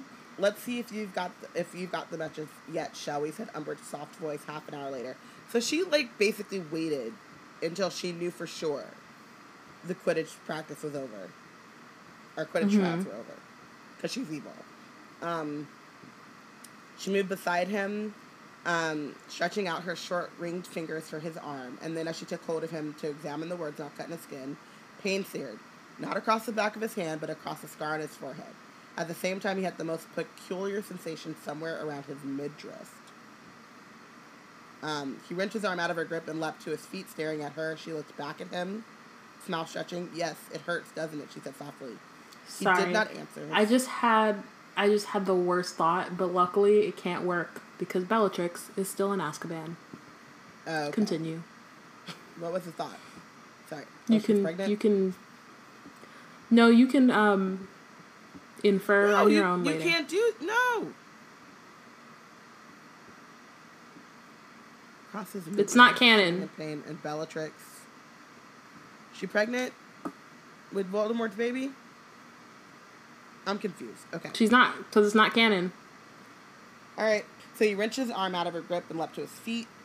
Yes, it hurts, doesn't it? She said softly. He did not answer. His heart was thumping very hard and fast. Was she talking about his hand, or did she know what he had just felt on his forehead? Well, I think you've got my point, Mr. Potter. You may go. He caught up his school bag and left the room as quickly as he could. Stay calm, he told himself, sprinting up the stairs. Stay calm. It doesn't necessarily mean what you think it means. Mumbleto- Mimbletonia, he gasped at the fat lady. A roar of sound greeted him. Ron came running towards him, beaming all over his face. Harry, I did it. I'm in. I'm keeper. Oh, what? Oh, brilliant, he said, trying to sound naturally while his heart continued to race and his hand throbbed and bled. Have a butterbeer, he said, pressing a bottle on him. I can't believe it. Where's Hermione gone? She's there, said Fred, who was also swigging butterbeer and pointed to an armchair. Hermione was dozing in it, her drink tipping precariously in her hand. Well, she was pleased when I told her, he said, looking slightly put out. Let her sleep, said George hastily. It was a few moments before Harry noticed that several of the first years gathered around them with unmistakable signs of recent nosebleeds. Come here, Ron, and see if Oliver's old fit, old robes fit you. We can take his name He off. can't even get brand- He can't even get brand new robes. I mean, were It's they. Oliver, were they brand new robes for Oliver? Either they can't get new uh, coverings for the bed. I know, true. Um, that was gonna be my question. Um, well, one they can't get, you know, one just because Ron generally gets hand me down stuff all the time, but also like, and I guess in high school, and it was just gross. It's just gross. I'm sorry. In high school, we used to have to like. We got new jerseys maybe halfway through my first season playing softball, but first we had to use like the old ones, which were cuter because they were black. But like, who knows how many people had worn them Yeah. in the years that a softball team had been at Berkeley High. Like that like why? Just get a new one. Right. It's not sanitary. Not at all. So, um, as Ron moved away, Angelina came up to Harry. Sorry I was a bit short with you earlier, Potter, she said abruptly. It's stressful, this managing lark, you know. I'm starting to think I was a bit hard on Wood sometimes. She was watching Ron over the rim of her goblet with a slight frown on her face. Look, I know he's your best mate, but he's not fabulous. I think with a bit of training, he'll be all right, though. He comes from a family of good Quidditch players. I'm banking on him turning out to have a bit more talent than he showed today, to be honest. Vicky Frobisher and Geoffrey Hooper both flew better this evening, but Hooper's a real whiner. He's always moaning about something or other, and Vicky's involved in all sorts of societies. She admitted herself that if training clashed with her charms club, she'd put charms first. Anyway, we're having a practice session at 2 o'clock tomorrow, so just make sure you're there this time, okay? And do me a favor and help Ron as much as you can, okay? Um, so I love this because it's like one, it shows you that there are like other extracurricular activities, and it's weird that Hermione isn't a part of like a bunch of these things. Like, why isn't Hermione in Charms Club? Um, I know. That's true. um, Well, we know why because she became friends with Ron and Harry, Harry and now she has to go save the dark or stop the Dark Lord. all the time And everything. But um, but also I love it because it's like it is true. Sometimes like you don't get the best person on your team. You get the one that like wants to work the hardest and has like potential to be good, and then maybe they're not naturally gifted, but like being a whiner, like no one wants to play or work with someone who's always complaining, and then you want someone who's like committed. So I like this better than in the movie where like Hermione cheats to get Ron on the team. Because Ron isn't bad, it's just that he's got confidence issues. Um, Right. So he nodded and Angelina strolled back to Alicia Spinnet. Um, Harry moved over to sit next to Hermione, who awoke with a jerk. Oh, Harry, it's you. Good about Ron, isn't it? I'm just so, so tired. I was up until 1 o'clock making more hats. They're disappearing like mad. And sure enough, now that he looked, there were uh, woolly hats concealed all over the room where unwary slaves, or elves, might accidentally pick them up. Great, said Hermione, distracted. Um, or said Harry distractedly. If he did not tell someone soon, he would burst. Listen, Hermione, I was just in Umbridge's office and she touched my arm. Um, you're worried you know who is controlling her like he controlled Quirrell. Well, said Harry, dropping his voice, it's a possibility, isn't it? I suppose so, she said, though she sounded unconvinced. But I don't think he can be possessing her in the way he possessed Quirrell. I mean, he's properly alive again, isn't he? He's got his own body. He wouldn't need to share someone else's. He could have her under the Imperius curse, I suppose. Harry watched Fred, George, and Lee juggling empty beer bottles for a moment. Then Hermione said, "But last year your scar hurt when nobody was touching you, and didn't Dumbledore say it had to do with you know who, what, with what you know he was feeling at the time? I mean, maybe it hasn't got anything to do with Umbridge at all. Maybe it's just coincidence that happened while you were there with her. She's evil," said Harry flatly, twisted.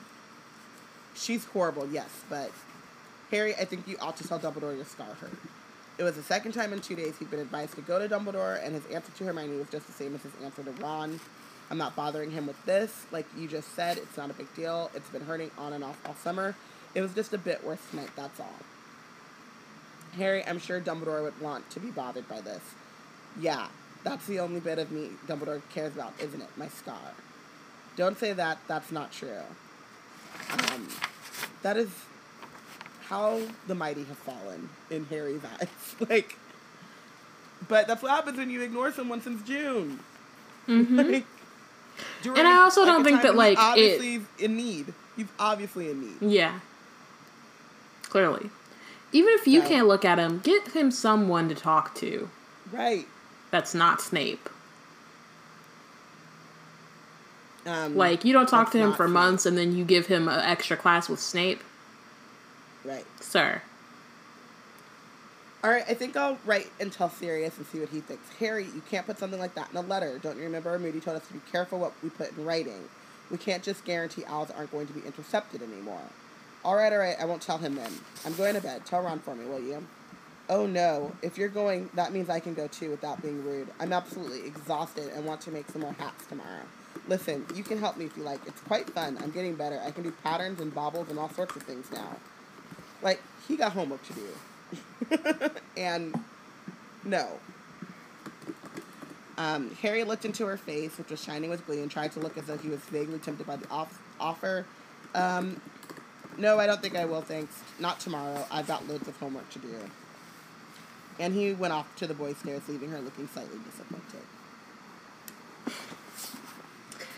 I mean, at least he didn't say they looked like woolly bladders.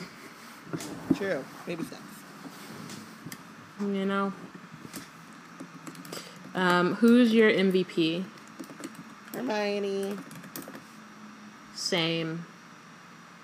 Um, Same, I same, wanted same. to also make Harry my MVP, um, co MVP for going through what he was going through, but I felt like you don't get to be MVP just because you're like I feel sorry for you, you know. Like, right.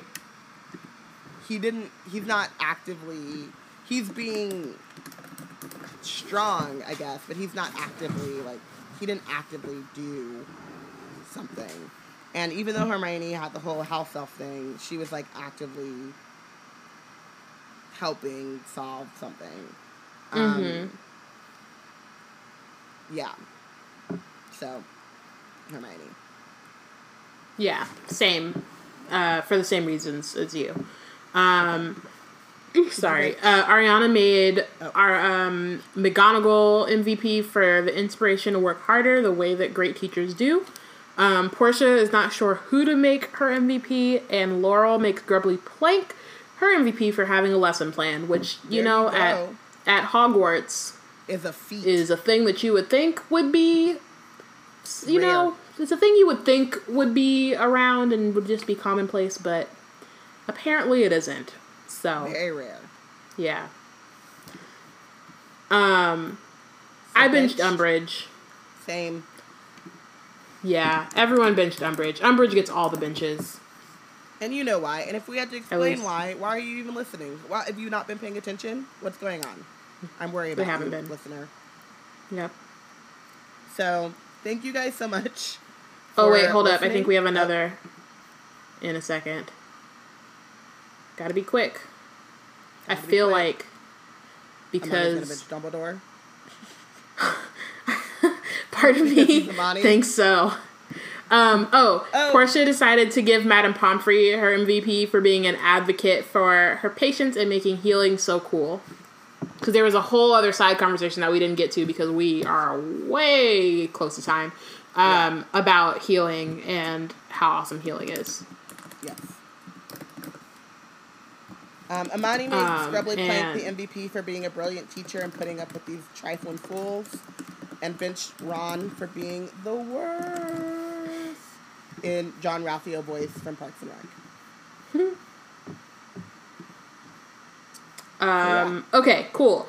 Thank you for listening. Next week we will discuss chapter 14 of Harry Potter and the Order of the Phoenix, Percy and Padfoot. I bet you know who Robin's going to bench, and I bet you know who she's going to make her MVP just off of that title. Make sure to follow along and let us know who you think is the real MVP and who's benched for the chapter. Um, join the feel like conversation on Twitter at We Black and Nerds, very- hashtag Wizard Team. Y'all know the deal. Yeah, I feel like We you're making here. me seem very predictable, and you know what? I might be a wild card. You never know. Okay, that's cool. I can't remember what else happens in that chapter, so it's totally possible that you But don't. But I am gonna make Sirius my MVP. Put it down now. Write Yeah. it down now. All right. Thank you already guys. know. Bye.